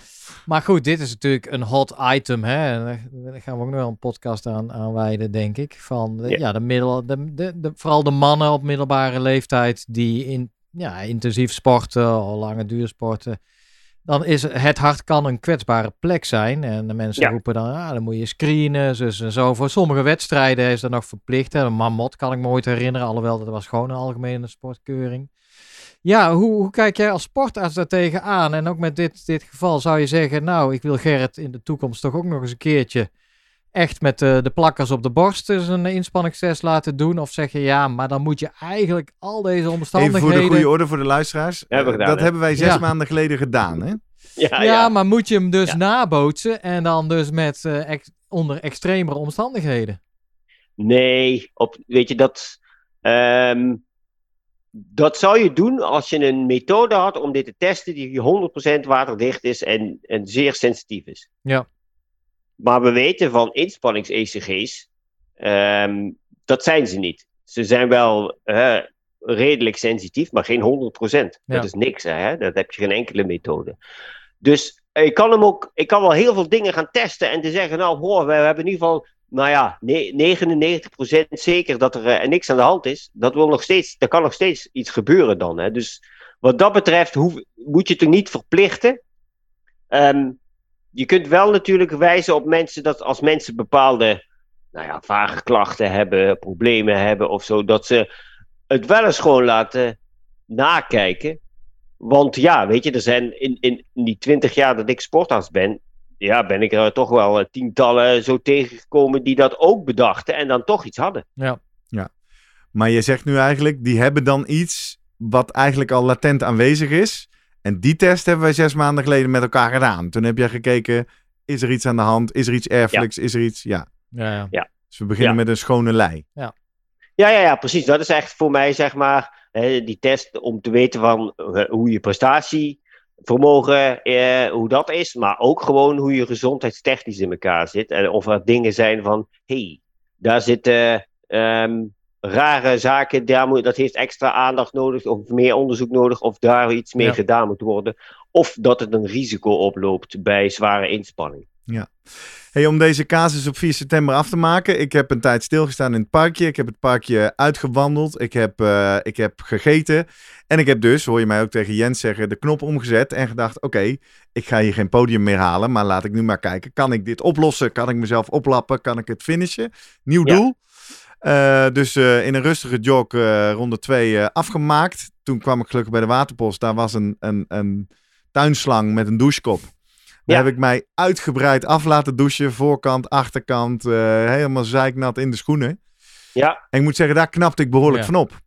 dat hielp. Kijk, Ja. weet je, dat is natuurlijk al een beetje ehm, eh, een bewijs dat gewoon jouw temperatuur het probleem was, dat die veel te hoog was. Ja, dat klopt. Want toen heb ik eh, op datzelfde rustige jogtempo ronde 3 kunnen doen. Toen ben ik weer, hè, ik ben als het ware mentaal naar de volgende douchebeurt toegelopen. Toen heb ik het gewoon daarna weer helemaal gedaan. Ik zei, hallo, hier ben ik weer, kom maar. helemaal Ja. afsproeien. Eh, en toen, eh, ja, toen, niet lang daarna, was dat andere mooie mentale moment waar we deze aflevering mee begonnen. Dat ik dit nog eens mag meemaken. Ja, was Ja. mooi man, Guido. Oh, dat is echt... eh, Ja, hij, ja, hield ja. Het, hij hield het goed vol, hij haalde me weer in. En eh, nee, Ja. ik, heb, ik heb goed voor hem gezorgd hoor. Dat, eh, Ja, dat, is, dat vind ik wel heel mooi. Ja. Dat, je dat, eh, dat je hem daarmee hebt eh, geholpen om het eh, af te maken. ik zat nog te denken, jij bent natuurlijk de man van de data, hè? Ook. En eh, ja. Ja. goed, we hebben tegenwoordig zo'n temperatuurpil. Is dat nog een ideetje om af en toe bij, eh, bij Gerrit eh, door zijn mond eh, te stoppen? Toch even zo'n Omdat- temperatuurpil, een pilletje wat je kan inslikken, waardoor je real-time de Ja. core temperatuur kan Ja. meten. Hè? Ja. Om gewoon, nou ja, goed, zoveel kwaad kan het niet. En, en, en Ja, je, behalve als het, je van je fiets valt. je poept het weer kun je uit. niet naar de En, MRI. nee, dat is waar. Of Nou, zeg je, ja, dat, gaat, dat is een brug te ver. Of, eh, want, nou, Nee, nee, nee. Maar op zich is dat, zijn dat prima onderzoeken. Weet je, het is een beetje invasief, hè? Ja. Ja, wat is een beetje? Dan is het invasief. Ja, Je moet iets inslikken. Ehm, maar het, me- het is wel de, de meest correcte meting. Je hebt ook die, eh, die core body temperature sensor. Die je eigenlijk op je, op je hartslagband op de huid draagt. Hè. Die meet dan de huidtemperatuur en dan berekent die kerntemperatuur. Kan ook op je arm trouwens. Die zul je, die zul je straks in ehm eh, Ironman Hawaii op Kona, zul je er daar ook een aantal mee zien sporten. Onder andere ook een, eh, een dame die bij mij traint. Die heeft er, die, die, nou nee, weet je, daar, daar testen we een beetje mee. En eigenlijk wat ik ermee doe, is dat zij zich voorbereidt op die klimaat, eh, klimatologische omstandigheden op Hawaii. Warmte, luchtvochtigheid. En als je je daar thuis al wat op gaat voorbereiden, een soort warmte-acclimatisatieprotocol, elke dag een uur eigenlijk eh, nou ja, licht inspannen op 70%, een beetje zo van de FTP. Ehm, dan meet je eigenlijk in dat uur gewoon eh, wat doet je hartslag en wat doet die lichaamstemperatuur. En als je dat in 1, 2 weken volgt voordat je daar naartoe gaat, zul je ook merken dat die temperatuur minder hard op gaat lopen en die hartslag ook minder hard Ja. gaat oplopen. En dat is gewoon je aanpassing dan aan die warmte. Ja. En daarvoor is het, di- di- dit soort systemen, je zo'n huidsensor is dan nog makkelijker. Hij is Precies. iets minder ehm, nauwkeurig, maar voor dit soort dingen is hij wel ehm, nauwkeurig genoeg om dat te volgen. Ja. Ja. Ik heb dat bij, ehm bij Jetsen en bij Anne Terpstra heb ik dat ook zo eh, gedaan in voorbereiding op Tokio. Was Ja. ook warm. Ja. Daar moesten we ook iets mee. En dan gebruik je in feite die data om te leren. Want dat is Ja. uiteindelijk, wat was nou de fout? En dat is notabene, ik zoek het nog even op. Aflevering 107, is nog geen zes weken geleden. Zeggen wij, sporten bij Ja. hitte moet je niet gaan voor je, eh, voor je PR. En niet, eh, hè, moet je je doelen aanpassen. Maar wat in feite dus dan eigenlijk nu mijn eerste worsteling was, los van dat ik dat niet gedaan heb. Dat ik ook geen idee zou hebben, hoeveel moet je dan je Ja. doel aanpassen? En, Ja. en ik kan me voorstellen dat je met zo'n pil of met zo'n sensor erachter kan komen wat Ja. de aanpassing moet zijn, of niet? Ja, je weet je, je krijgt een beetje. Stel dat je dat ding in de voorbereiding gebruikt en, en dan kun je in ieder geval inzichtelijk maken dat je beter aangepast raakt aan de warmte, Ja. doordat die minder stijgt. Maar als je dan ook in de wedstrijd gebruikt, kun je ook een bepaalde eh, eh, setpoint instellen. Mm. Want ja, als die, als die zo ver oploopt, Ja. dan weet ik, ik moet gewoon terug. Ja. in intensiteit. Want als ik daar te lang boven blijf, dan gaat het niet goed. Hè? Weet je, dan ga ik gewoon op een gegeven moment moeten stoppen. Ja, precies. Dan waarschuwt die eh, Gerrit Ja. al iets van tevoren. Ja.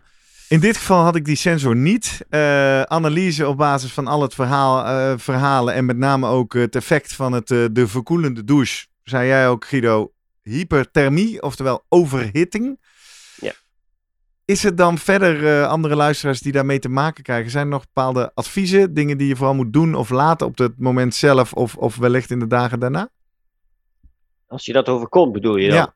Ja, het eerste wat, je, wat er moet gebeuren is dat je zo snel mogelijk afgekoeld wordt, dus uit de zon. Eh, extern koelen. Hè? Dus dat is in een bak met koud water is eigenlijk het beste. Ja. En dat hebben ze niet altijd overal, maar dat is gewoon externe warmte tegen het lichaam houden, zodat eigenlijk de warmte van het lichaam wordt overgedragen, dat het afkoelt. Ja. Want ehm, ja, dat is eigenlijk de eerste noodzaak die er is. Ehm, en dat ligt er een beetje aan hoe heet je bent geworden Ja. natuurlijk. Eh 41 graden is al, eh, is al verdomde gevaarlijk aan het worden. Ja. Ehm, en daar zul je waarschijnlijk, hè, weet je, zat jij ook ergens 40, 41 graden. Ja. Denk Eh, ik. En dus, dus koelen, koelen. Eh, dagen daarna nog dingen om te monitoren of in de gaten te houden? Is of is als je eenmaal weer op temperatuur bent, is het verder ook klaar? Nee, dat merk je wel. Waarschijnlijk heb je, heb je zelf ook een beetje zo'n vage ehm, gevoelens die je niet zo direct kunt duiden. Maar je merkt wel dat, dat, dat je een tik hebt gehad. Ja, zeker. En, en, en dat je eigenlijk, nou ja, weet je, als je, als je de dagen erna niet het, niet het goede gevoel hebt om wat te gaan doen, doe dat, hè, neem vooral gewoon rust. Valt het eigenlijk wel mee, doe dan gewoon alleen rustige duurtrainingen. Ga niet jezelf tot de limiet pushen. Mhm. Ehm, dus het wil eigenlijk zeggen, dat zijn eigenlijk inspanningen waarbij de kerntemperatuur ook niet heel veel oploopt. Dat systeem moet dan toch eh, zich daarop eh, herstellen. Een ja, je de- weet, kijk, dat is een beetje de vraag van hoe hoog loopt die kerntemperatuur op? Dat weten we niet. Nee. En hoe hoger die oploopt, hoe eerder of hoe meer schade er kan ontstaan. Ja. En aangezien je dat niet weet, kun je dat maar beter in de dagen erna rustig proberen af te tasten. Ja. aan de voorzichtige als- kant gaan zitten. Toch ben ik Ja, uit, eh, vanuit fysiologisch oogpunt. Ik zeg altijd, ja, maar die fysiologie die zit hartstikke goed in elkaar. Kijk, Gerrit krijgt ook een waarschuwende tik. Die dat lichaam geeft op een gegeven moment aan van, nou, tot hier en niet verder. Rustig aandoen. Ik geloof, want de volgende stap na is natuurlijk eh, een hitteberoerte. Nou, en daar wil je zeker niet in terechtkomen. Nee, daar wilde ik ook naartoe. Maar dat, eh, En- dat, dat is mijn vrees ook wel. Daar Ja. hebben we in die 107 ook over gehad. En, maar daar was ik ook altijd vrij helder van dat ik dat niet had. Want dan wordt je kop Nee. ook Ja, dan ben je, ben je ook daar. verward, ja. toch? En ik was kraakhelder volgens mij. Ja. Ja, ja, ja, want dat zei je ook. Weet je, je had wel direct in de gaten toen je pijn op de borst kreeg van wacht even. Ja. Ja. Hè, dat is het niet. Want als je verder gaat, en er zijn ook genoeg ehm, filmpjes ook van. Als je een ik denk dat de meeste mensen het wel kennen van ehm, de triathlon, de Brownlee Brothers. Mhm. Waar John- Jonathan Brownlee in Mexico was het, geloof ik. Echt, die lag op kop. En die, die zie je echt al zwalken zo. Ja. Dat laatste stukje, die paar honderd meter. En zijn broer neemt hem op een gegeven moment hè, onder zijn arm mee. En, en eh, hij neemt hem zeg maar de laatste honderden meters mee dat hij finish. Maar hij was ondertussen al ingehaald. Maar die weet echt totaal niet meer wat, Ja. waar die is. Hè, Ja. Dat zie je ook aan hem. Hij kijkt heel verwacht. En pff, wat is er aan de hand? En die, kun je ook, die is ook niet be- echt bewust ervan dat hij overhit is. Nee, maar ik, ben, ik ken dan die, eh, eh, die, die Zwitserse 1984 LA, de marathon, die zwalkend inderdaad, die laatste ronde. Dat klopt. Dus in die zin heb je misschien, nou ja, geluk bij een ongeluk, dat, dat er ergens eh, die, die, die pijn op die borst ontstond, wat het ook mogen zijn Wat het geweest. ook is geweest, ja. Wat voor jou in ieder geval aangaf, ja, nou, eh, nu, ja, nu, Ja, stop stoppen. ik. Nu, Stoppen. eh, dus nou, gelukkig maar. Ik zit Ja. even gauw in de data te neuzen, want je zegt we hebben geen, we hebben geen data van de temperatuur. Maar die, die Garmin op mijn pols, Ja, ja. die zegt natuurlijk wel iets. Hmm. Niet Wat- zo goed hoor, maar ik kan natuurlijk wel verschillen zien. Ik zit even als een speer te zoeken. Want Wa- dat is eh, wat, meteen dat acclimatiseren. Kijk, als dit het begin van de zomer was gebeurd, dan had ik nog gedacht, ja, nee, dan kan ik me het beter voorstellen dan nu. We hadden natuurlijk een enorme lange zomer met echt eh, af en toe Ja. dagen met hele warme temperatuur. Ik weet niet of Gerrit ook heel veel getraind hebt bij eh, ja, 25 plus. eh, Nee, dat 30 valt wel mee. Want ik heb op zomervakantie waar het zo heet was. Nou ja, Ja. daar zijn we wel blijven lopen, maar Want niet zo dat- intensief. Dat is en dan en de toen pas manier. weer dat terug is dan in toch Nederland. de manier om daar Ja. ook eh, mee leren om te gaan. Ja, Nee, dat merkte ik ook. Ik had natuurlijk best wel gewoon lekker de zomer doorgesport. En eh, dan denk je genoeg geacclimatiseerd te zijn. Maar je merkt toch, nu, ik vond het ook gewoon ontzettend warm. En dat Ja, is ja. gewoon om het midden op de dag. Dat doe je denk ik normaal ook niet. Nee. En je harder gaat dan in trainingen vaak. eh, dieper Ja. gaat. Ja. en dat Kijk, ehm, opgeteld, eh, je Garmin die heeft tegenwoordig ook warmteacclimatisatie, Ja. geeft hij aan. Ja. Nou ja, ik, in die tijd, eh, ik fiets wel, eh, ik doe elke dag wel wat. Dus als je dan elke dag een beetje in de warmte blijft sporten. Op een gegeven moment had ik gewoon warmteacclimatisatie 100%. Ja, En ik voelde, me, weet je, ik voelde me ook wel prima. Ik kon ook prima daarin sporten. Maar dat wil niet zeggen dat je voor dit soort dingen, ook al ben je 100% geacclimatiseerd, dan nog, als je veel te hard gaat, word je gewoon te heet. Ja, ja. Het duurt wel wat langer dan als je niet geacclimatiseerd wordt. precies. Dat wel, maar het gebeurt je ook dan. ik zit even te, te, te turen in al die data van die Garmin. En inderdaad, die meting op die pols is niet zo goed. Maar ik zit te kijken of je verschillen ziet. Maar eigenlijk de hele race is de temperatuur op de huid zo rond de 30. Wat al vrij heet is, hè, want het, zie- meestal zie je een mix tussen buitentemperatuur en huidtemperatuur. Die staat al de Ja. hele race op 30. En die loopt inderdaad op in dat stukje lopen naar 31, naar 32. Op het punt dat er inderdaad ook een streep doorgaat. En dan zie je hem uiteindelijk, als ik bij de douche aankom, inderdaad terugzakken naar de 28 of zo. Ja. En dan, eh, dan gaat het wel weer. Ja. Nogmaals, dat is dus niet de kerntemperatuur, maar dat is wat de Ja. Garmin nee, ziet ja. tussen Ja. pols en huid in. Ja. Ja. Oké, hey, eh Mooie leerzaam. les. Ja. Ja, mooie lessen. Ja, uiteindelijk zegt Jens Verlier dat natuurlijk ook. Hè. In ieder geval weer een kans gehad om eh, veel te leren. Ik moet zeggen dat ik wel... ja, ik vind het wel lastig dat we hier dit allemaal zo zitten te vertellen. Nog geen eh, paar weken geleden pas je doelen aan. Maar dat is eigenlijk het, het voornaamste zoektocht inderdaad. Hoeveel dan, hè? Hoeveel moet je Ja, dan en aanpassen? Wat, wat hier ook, hè, wat hier natuurlijk ook nog speelde. Het was niet ehm, de wedstrijd zoals je hem eigenlijk gepland had. Precies.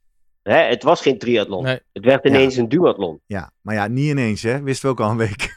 Snap je? Nee, oké, maar dan gebeurt- nog. Ja, Dan Ja. nog. En daar, daar zei ik al het begin al gewoon, hè, die eerste run bij een duathlon. Als je een duathlon doet, en dat weet ik van vroeger, die deed ik redelijk vaak. Dan moet je, dan moet je gewoon die eerste run niet als een debiel keihard gaan rennen, want dat doet Ah. iedereen.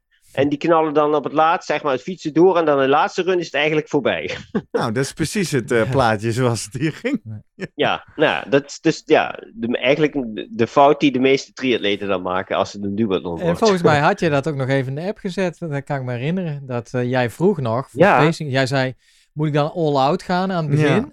Nee. En dan eh, zei, zei Guido, nee, dat zou ik niet doen. Ik zou het benaderen als een 10 kilometer tempo, zeg maar. Ja. Had ik ook wel geprobeerd.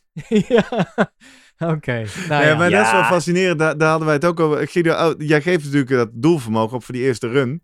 Ik vlieg uit die startblokken. Eh, ik zie ook, want dat kan ik, hoef ik geen kilometer op te wachten. Dit gaat te hard, dit gaat te hard. Ik probeer rustiger, rustig. Maar Ja, je, je- ik gewoon weet niet, het is allemaal Ja. zo makkelijk. Het, het gaat gewoon vanzelf, hè? Ja. Is niet te doen, man. Nee, het gaat niet vanzelf. Het is je Nee. hoofd die dat zegt. Ja, Ja. precies. Ja. Ja. Vorige keer moet je maar komen kijken, eh, Guido. Hè? Rustig! Ja. Ja, Ja. Hey! Mooi. Leerzaam, je kop tegen je lijf. En eh stront eigenwijs. Dat eh, zijn we dan ook. Maar goed, ik heb er veel van geleerd. Dat En- is het belangrijkste, hè? dat laatste. Je hebt er weer van geleerd. Dus wat dat betreft, hè, dit doe je niet nog een keer, toch? Daar ben ik niet van plan. Ik ga eh, op weg naar de marathon eh, volgende maand in eh, Amsterdam. Maar eens rustig aan mijn eh, piramide van doelen werken. Mijn resultaatdoel. Hm, uitlopen. Eh, ta- taakdoel. Nou, misschien eens in de buurt van de tijd voor Rotterdam. En dan maar eens daar wat mooie procesdoelen onderschrijven. Dat lijkt me Ja. wel een hele Ja. ja. Ja. Mooi proces. Goed. Dankjewel. Volgens mij hebben we veel geleerd. En eh, weten we nu meer over hypothermie. Weten we meer over de psychologie. En hoe je die wellicht, dat beest, een beetje kan beteugelen tegen alle biases en overtuigingen. Ehm, volgende week gaan we met elkaar in gesprek over eh, neusademhaling. Mooie hype. eh, veel over te doen. Dus laten we maar eens even kijken wat daar waar en onwaar, zinvol en onzin is. Guido, dankjewel voor je input. Ja, graag gedaan. Ik ga alweer een week. weekje even door mijn neus eh, oefenen al. Ja, doe dat. Goed trainen. En eh, laat ik iedereen oproepen die eh, ook eh, mooie psychologische tips heeft. Die eh, wellicht een aanvulling heeft. Die ook eh, in Amersfoort was bij die gekke hitte of zo. Of een andere eh, vraag heeft over sportpsychologie of hypothermie. Je kan ons op een aantal manieren bereiken. Wij zijn de Slimmer Podcast op social media. Dat wil zeggen op Instagram en Twitter. Vind je van iedere aflevering een eigen post. Die kan je retweeten. Daar kan je hartjes op geven. Daar kan je comments en reacties op achterlaten. En als je het nog niet doet, druk gelijk op die kanalen even op volgen. Zodat we ook weten wie al die leuke luisteraars zijn. Die wij iedere week weer mogen verwelkomen bij de Slimmer Presteren podcast. Je kan ook naar onze website via www.slimmerpodcast.nl. Maken we van iedere aflevering, dus ook van deze, een eigen pagina. Die link die kan je natuurlijk dan handig eh, door WhatsAppen of doorsturen naar mensen die eh, misschien ook wel eens eh, met hun kop in, in de knoop raken en profijt zouden hebben van zo'n mooie doelstellingenpyramide. Of je kan ons mailen. En dat heb je waarschijnlijk al lang gedaan. Als je een van de drie exemplaren van je kop tegen je lijf wil ontvangen. Of als je nog eh, de kortingscode wil, mail dan naar post.slimmerpodcast.nl. En sowieso, als je geïnteresseerd bent in korting, dan zou ik zeggen, word lekker vriend van de show. Hè? 25% korting op alles Ja. in de webshop. Heeft Tom eh, al gereageerd? Eh, we hebben nog altijd geen e-mail van Tom Dumoulin. Inmiddels, voor mensen die, ja, die nieuw zijn, 2 september deden we de oproep. Hè? Wij, eh, hier zit het begeleidingsteam van Tom Ja. Op weg naar zijn werelduurrecord. Wij, wij kennen nu ook de psychologie van... eh, We doen gewoon, de, ja. de psycholoog alles hebben we ook al in het team. Tom. Hey, eh, reageer gerust. Dus ben jij of ken jij Tom Dumoulin? We wachten met smart op zijn e-mail. Mooi. Guido, tot volgende week. Yo! Jurgen, tot, Tot volgende, volgende week. Hoi.